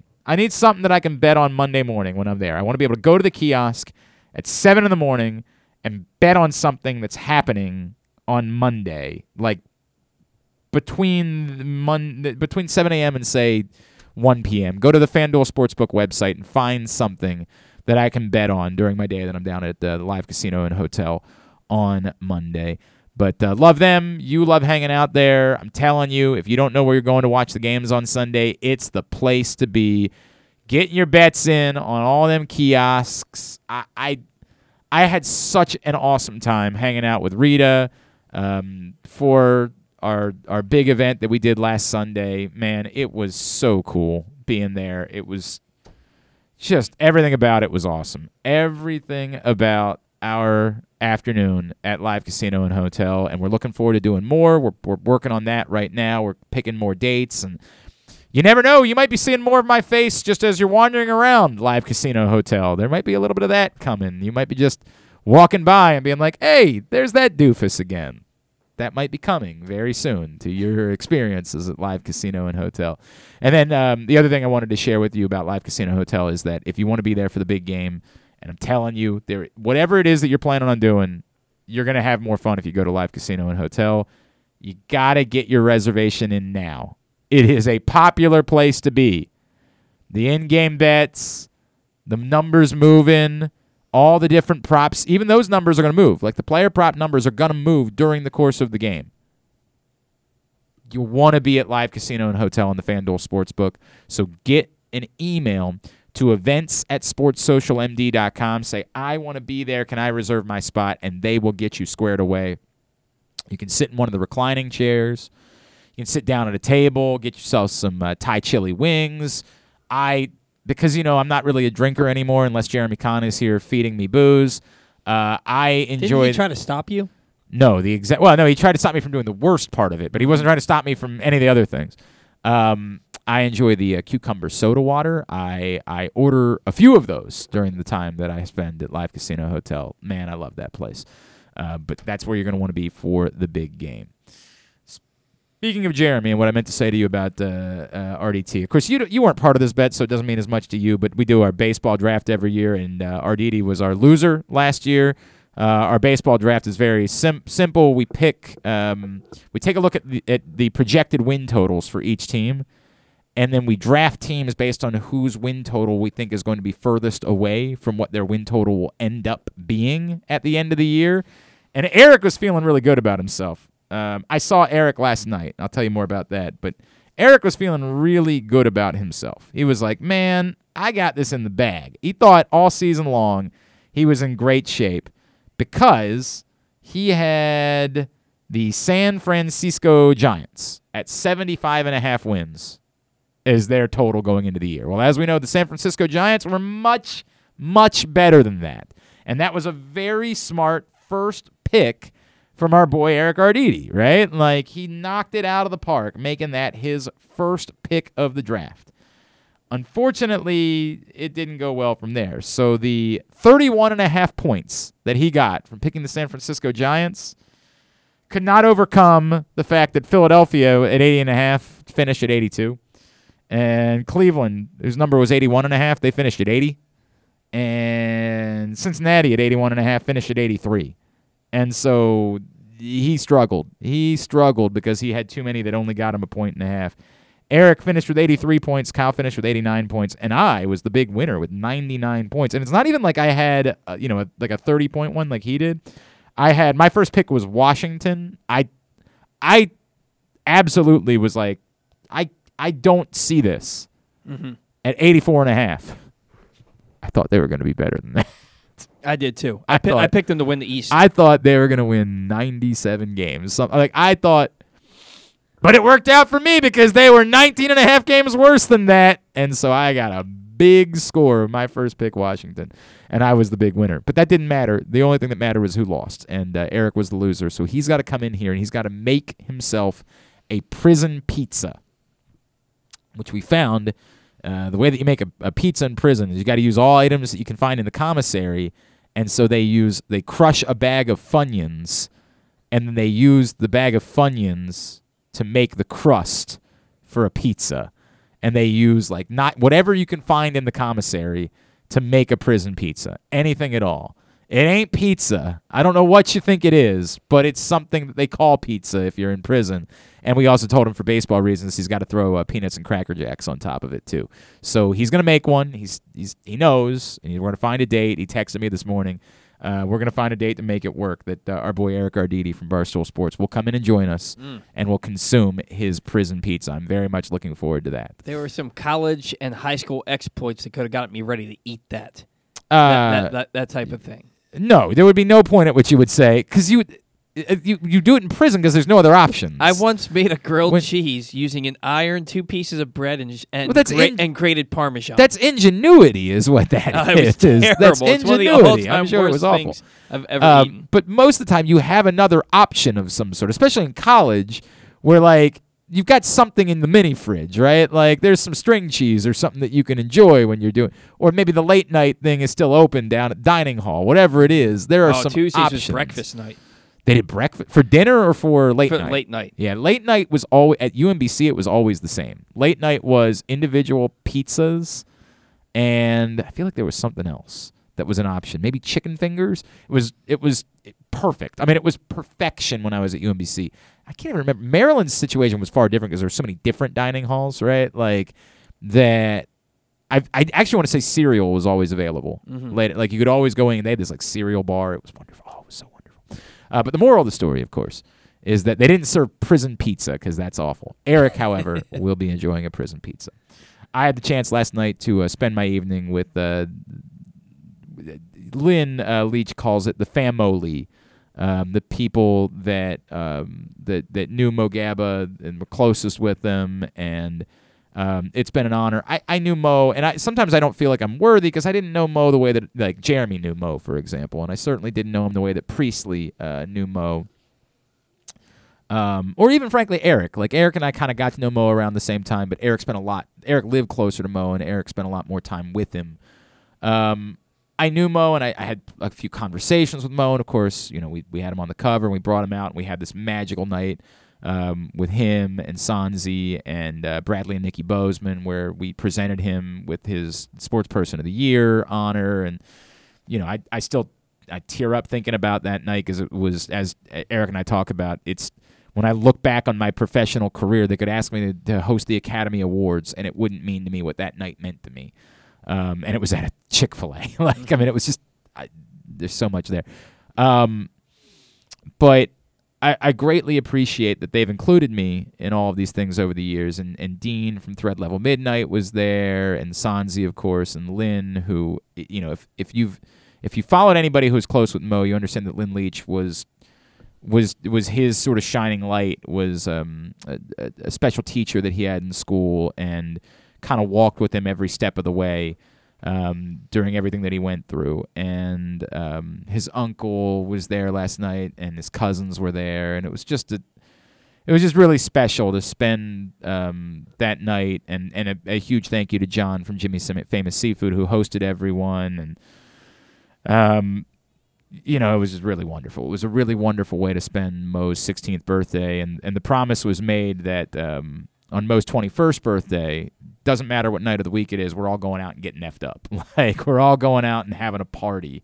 We'll keep doing this on Mo's birthday every year, but like last night, it all like by by like you know eight thirty nine o'clock, everybody's like, all right, we got to we got to go, we got to get home, we got to go to work the next day. Mm-hmm. And then the promise was made that uh, in five years, when when we get to Mo's twenty first birthday, it, it just doesn't matter. It doesn't matter. We're all going out and drinking. Like we're all going to celebrate Mo's twenty first birthday um, the same way. So. Um, uh, we love Mo, love you, and it was just a wonderful it was a wonderful way to spend his birthday to, to be around the people that loved him the most. And, and some people that couldn't make it out unfortunately last night for various reasons that were badly missed but um, a wonderful group of people and it's an honor um, to to have them invite me to be and my wife to be a part of it. It, it means the world to us that um, we've been included with that group over the years and I, I, I can't say enough about what a special thing it is all right, let's go ahead. You're, going to say this is weird. You guys are trying to wind down on time. There's other things that we're doing, and so we, I can't tell you why it was that it was priority for me to. The funny part was I purposely didn't want to book another guest today, and of course that would be the day that we had a guest that failed to show up. Right. Was the day where I said let's let's limit it to three. I don't want to put a fourth guest on today, and then we ended up only having two. But there is a reason that I just can't tell you about why it is that we're trying to wrap up on time today. Um, today's show, uh, and Tidbit in particular, is brought to you, speaking of Mo Gaba, by the print issue of Pressbox. On the cover, our Mo Gaba Sports Person of the Year, Justin Tucker, who very much embodies the spirit of Mo Gaba and his love for this community and wanting to do good things for people. Um, that was m- much of the reason. He's also very good at kicking a football. Like, I don't know if you heard, he kicked the 66 yard field goal all of those things went into why Justin Tucker was our choice for our Mo Gaba Sports Person of the Year this year. Go pick that issue up at your neighborhood Royal Farms, any of the hundreds of locations around town where you find Pressbox, or read it all at pressboxonline.com slash best of, the best of issue of Pressbox. All right, on Tuesday, Sean Payton decided to step away from coaching, though claiming he is not retiring. In his career with the Saints, Payton won 152 games, seven division titles, which trails only the Patriots and the Packers since 2006, and Super Bowl 44. With Drew Brees as his quarterback, Sean Payton was 144 and 85, the second most wins for a head coach quarterback duo of all time. I wonder who number one is. I bet which, we could never guess. Which other four tandems round out the top five? Well, huh. Huh. Well, okay, so Billick and Boller, obviously. oh yeah, all, all thirty-seven wins, uh, if that many. I should have sold that better. It's obviously it's a it's a B and B, Billick and Boller. I should have sold that sold, sold that better. Uh, obviously Brady and Belichick. Yep, they're number one, two forty-nine and seventy-five. Um, I'm gonna say McCarthy and Rodgers. No. Really? Really? That's a bit surprising. That's more than a bit surprising, in fact. He was there long enough that I would have thought he would that would have been uh, Tomlin and Roethlisberger? They are number three, 144, 79, and that tie with the Lions this year. So funny. So funny. Shula and Marino. Shula and Marino, they are number four, 122 and 75. You have one more. Huh. Huh. Favre and Holmgren. No. I'll say Manning and Dungy, but I don't think he was there long enough. Nope. I'll try Manning and Coughlin, but I also don't think it was long enough. No. Wilson and Carroll. Mm-mm. That's a little surprising. That's a little surprising that they didn't quite make it. Um, I mean Walsh and Montana. No.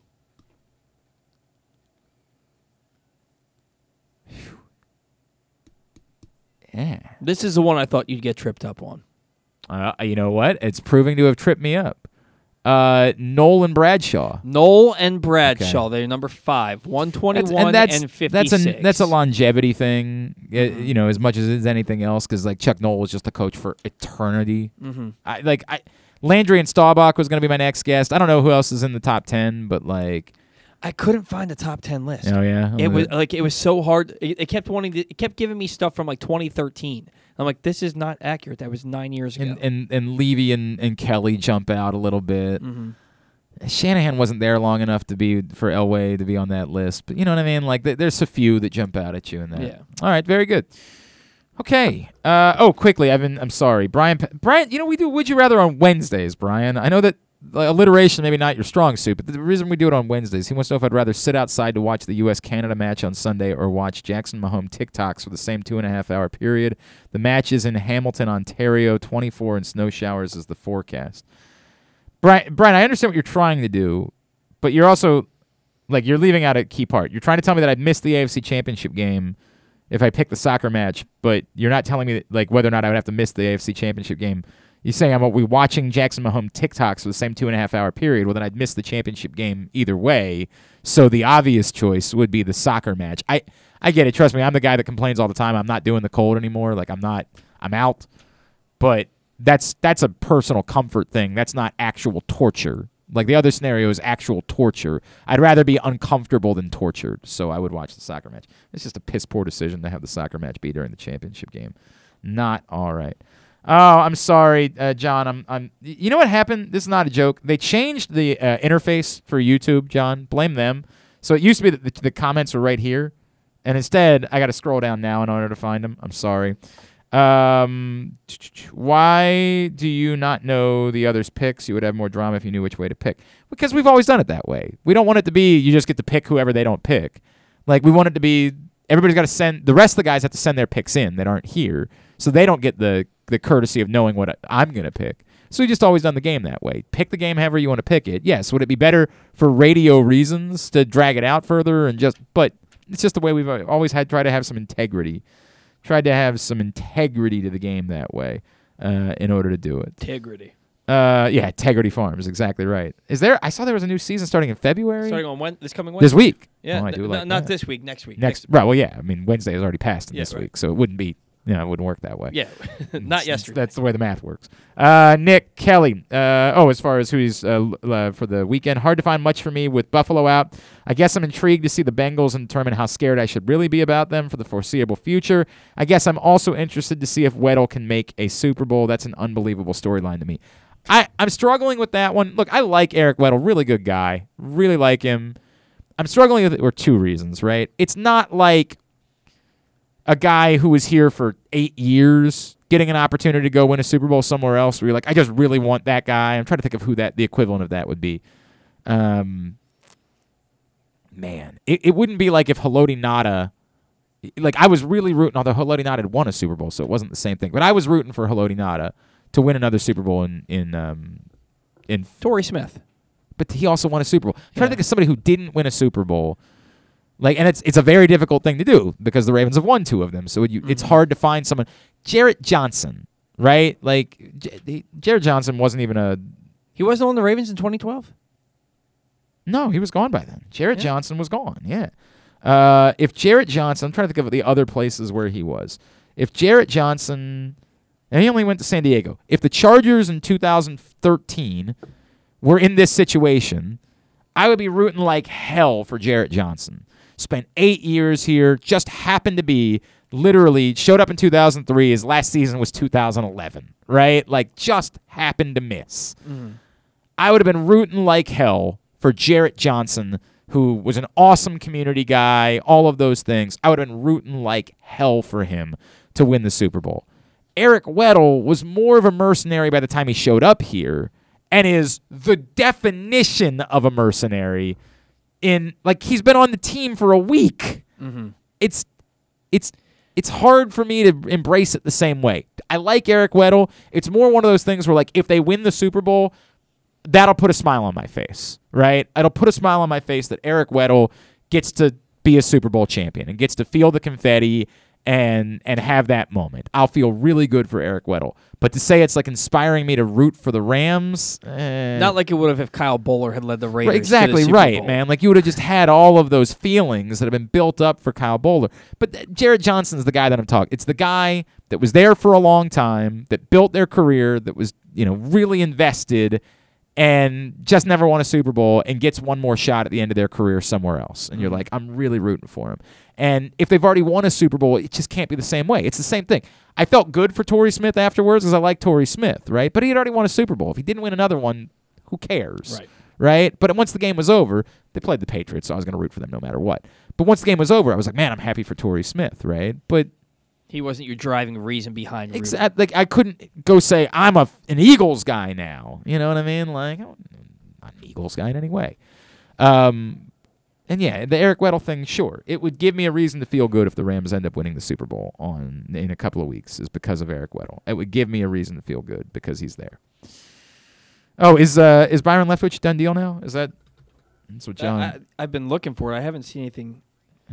For Adrian Wilson in Trent Baalke. Uh, uh, apparently, apparently, a reporter in Arizona said, uh, and I actually know the guy, Mike Jurecki, who's with with the Arizona, like he he works for their website, said hearing the Jaguars are close to hiring Adrian Wilson as their GM and Byron Leftwich as their head coach, which is what we had heard overnight was that Byron Leftwich basically kind of said to the Jaguars, if you want me as the coach, you have to hire Adrian Wilson as the GM. I'm not working with Trent Baalke. Mhm. And then we heard about Vic Fangio being a candidate. And you're like, oh my God. oh my God. All right, Tubular brought to you today by, uh, ooh, this was brought to you by your local Toyota dealer and buyatoyota.com. Make the most out of every day in a Toyota RAV4 available in hybrid or gas only models. A RAV4 can get you where you want to go in style. Check out buyatoyota.com for deals on new RAV4s from your local Toyota dealer today. Here's what's coming up tonight, totally tubular wise. The Maryland women take on Rutgers, 7 o'clock on BTN Plus. Towson hosts Delaware on FloHoops. I'd encourage you to go check out the Tigers. 7 o'clock tonight at SECU Arena. Mount St. Mary's is at Fairleigh Dickinson at 7 on NEC Front Row. Only uh, Big Ten hoops tonight, Wisconsin, Nebraska. Is that really at 4 o'clock? Did I write that right? I, I mean, I get they're doing some weird things with these makeup games, but 4 o'clock, is that is that accurate? I got to make sure I have that right. Uh, yeah, it's a 4 o'clock game. They're doing, I, I guess, to split up the time between, like, if, if they had played on Tuesday or Monday and they got to play again this weekend, they're trying to separate the games a little bit more when they do these makeup games. But um, oh, oh, it's four Central, so it's five o'clock Eastern. All right, never mind. Five o'clock Eastern, four Central for that one between Wisconsin and Nebraska. Ohio State, Minnesota at eight on ESPN. As I mentioned, the Australian Open men's semifinals: uh, Rafael Nadal and Matteo Berrettini at 10:30 on ESPN, and then overnight 3:30 a.m. for Stefanos Tsitsipas and Daniil Medvedev. Uh, the World Cup qualifier tonight, El Salvador and the U.S. 7 o'clock on E ESPN2 from Columbus. Uh, NBC's, no, no, no, that's not. Oh, TNT, Lakers, Sixers, 7.30, with Timberwolves, Warriors at 10, ESPN Plus and Hulu for Kings Islanders at 7. Golf Channel for round two of the PGA Farmers Insurance Open at 3 o'clock. WWE Network for NXT UK at 3. Everything else, go to glennclarkradio.com. Anything non-sports wise? Um, Johnny Knoxville is going to be on Jimmy Kimmel Live. When does that come out? I, When I, is- I think like next week.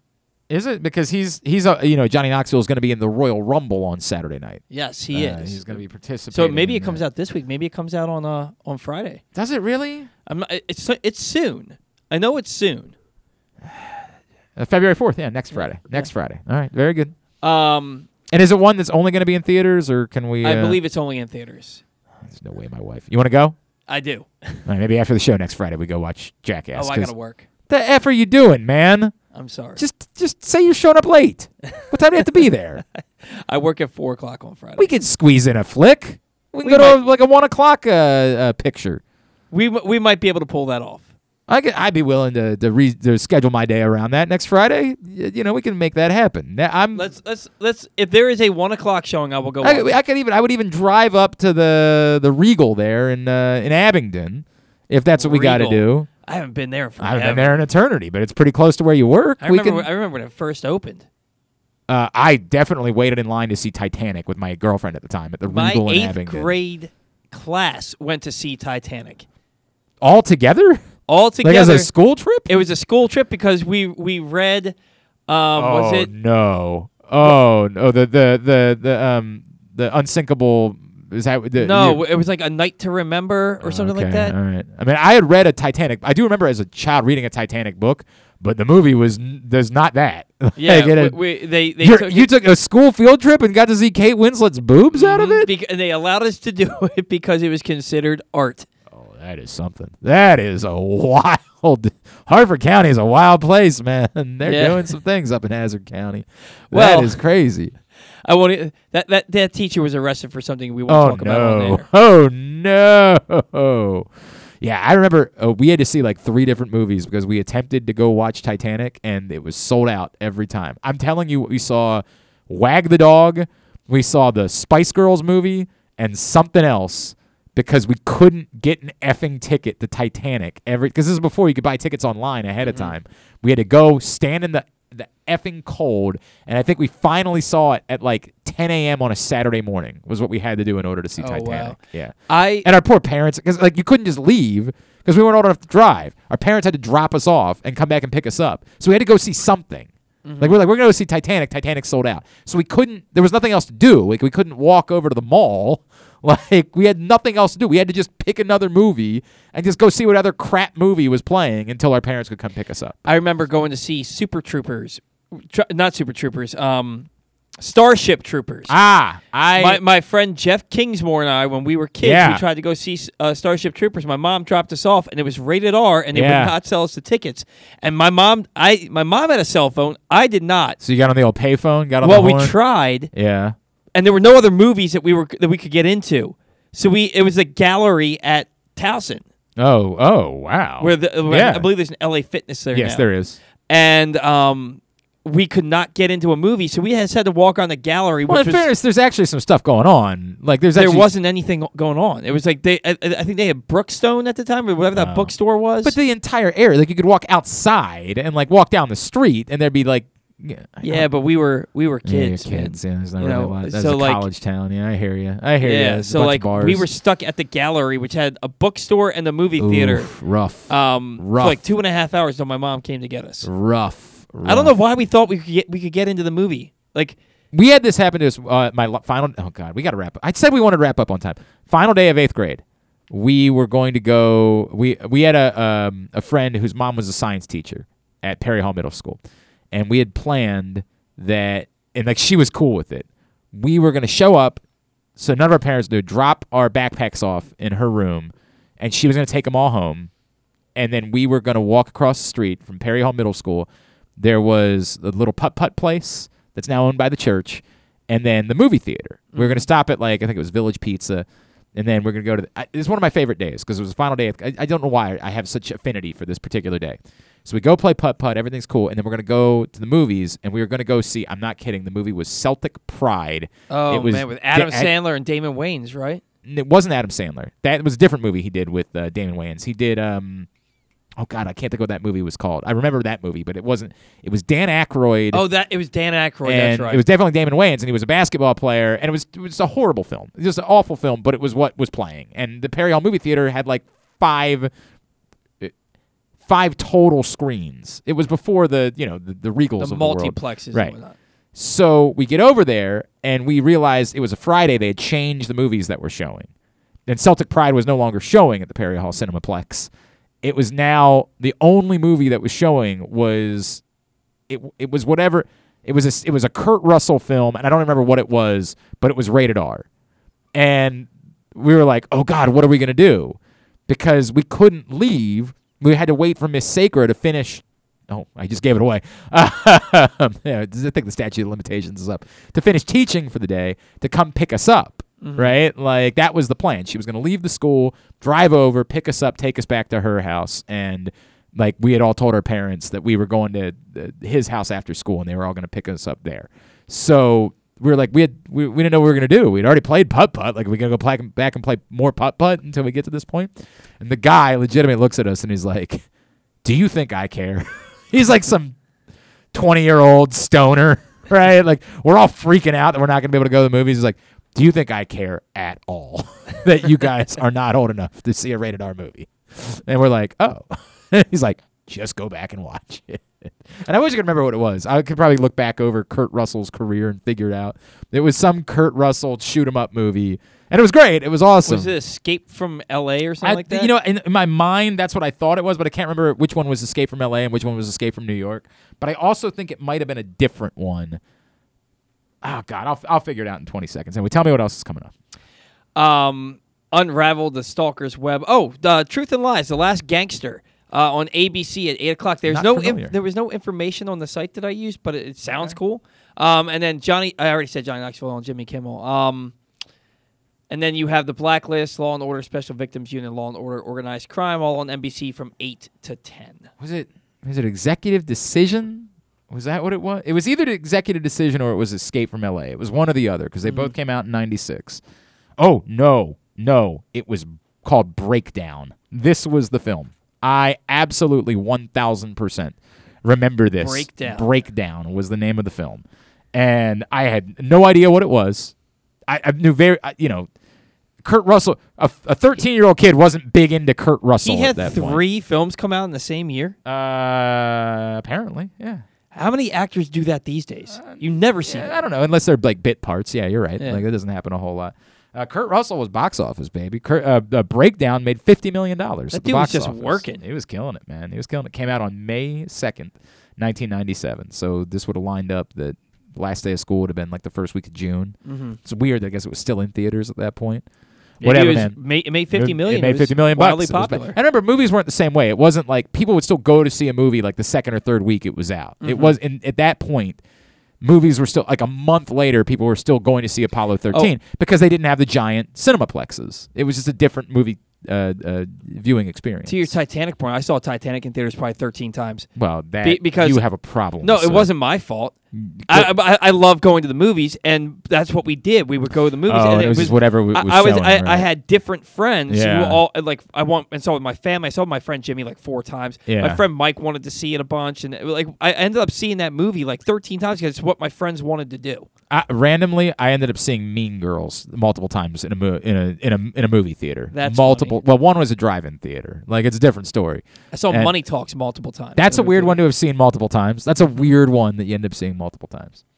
All right, very good. Thanks today to Anthony Levine Sr. for coming back on with us to talk about his retirement. Thanks also to KZ. We'll get it up in the greatest hits section of the Archives. tab at glennclarkradio.com. Uh, Bruce Billick from the FanDuel Sportsbook will join us tomorrow to talk more about betting for this weekend. A lot of prop bets. I think a lot of people know that there are prop bets for the Super Bowl, don't realize how many there are for championship weekend. Like which quarterback uh, will throw for the most yards this weekend is something you can bet on uh, through the FanDuel Sportsbook. So we're going to talk about more of those things tomorrow and, uh, you know, stuff and things on the program tomorrow as well. Thanks to everybody at Pressbox, all of our great sponsors and partners, including CCBC, Glory Days Grill, Royal Farms, ExxonMobil, Great Eights Memorabilia, Live Casino and Hotel, Underdog Fantasy Football, Duffy's Garage in Baldwin, Window Depot, your local Toyota dealer, and buyatoyota.com, as well as my bookie. Thanks to Paul. Follow him on Twitter at Paul Valle III. Follow us on Twitter and Instagram at Glenn Clark Radio. Have a great Thursday evening. Go Maryland women. Go Towson. Go U.S. men's soccer. Duke sucks. Ohio State sucks too.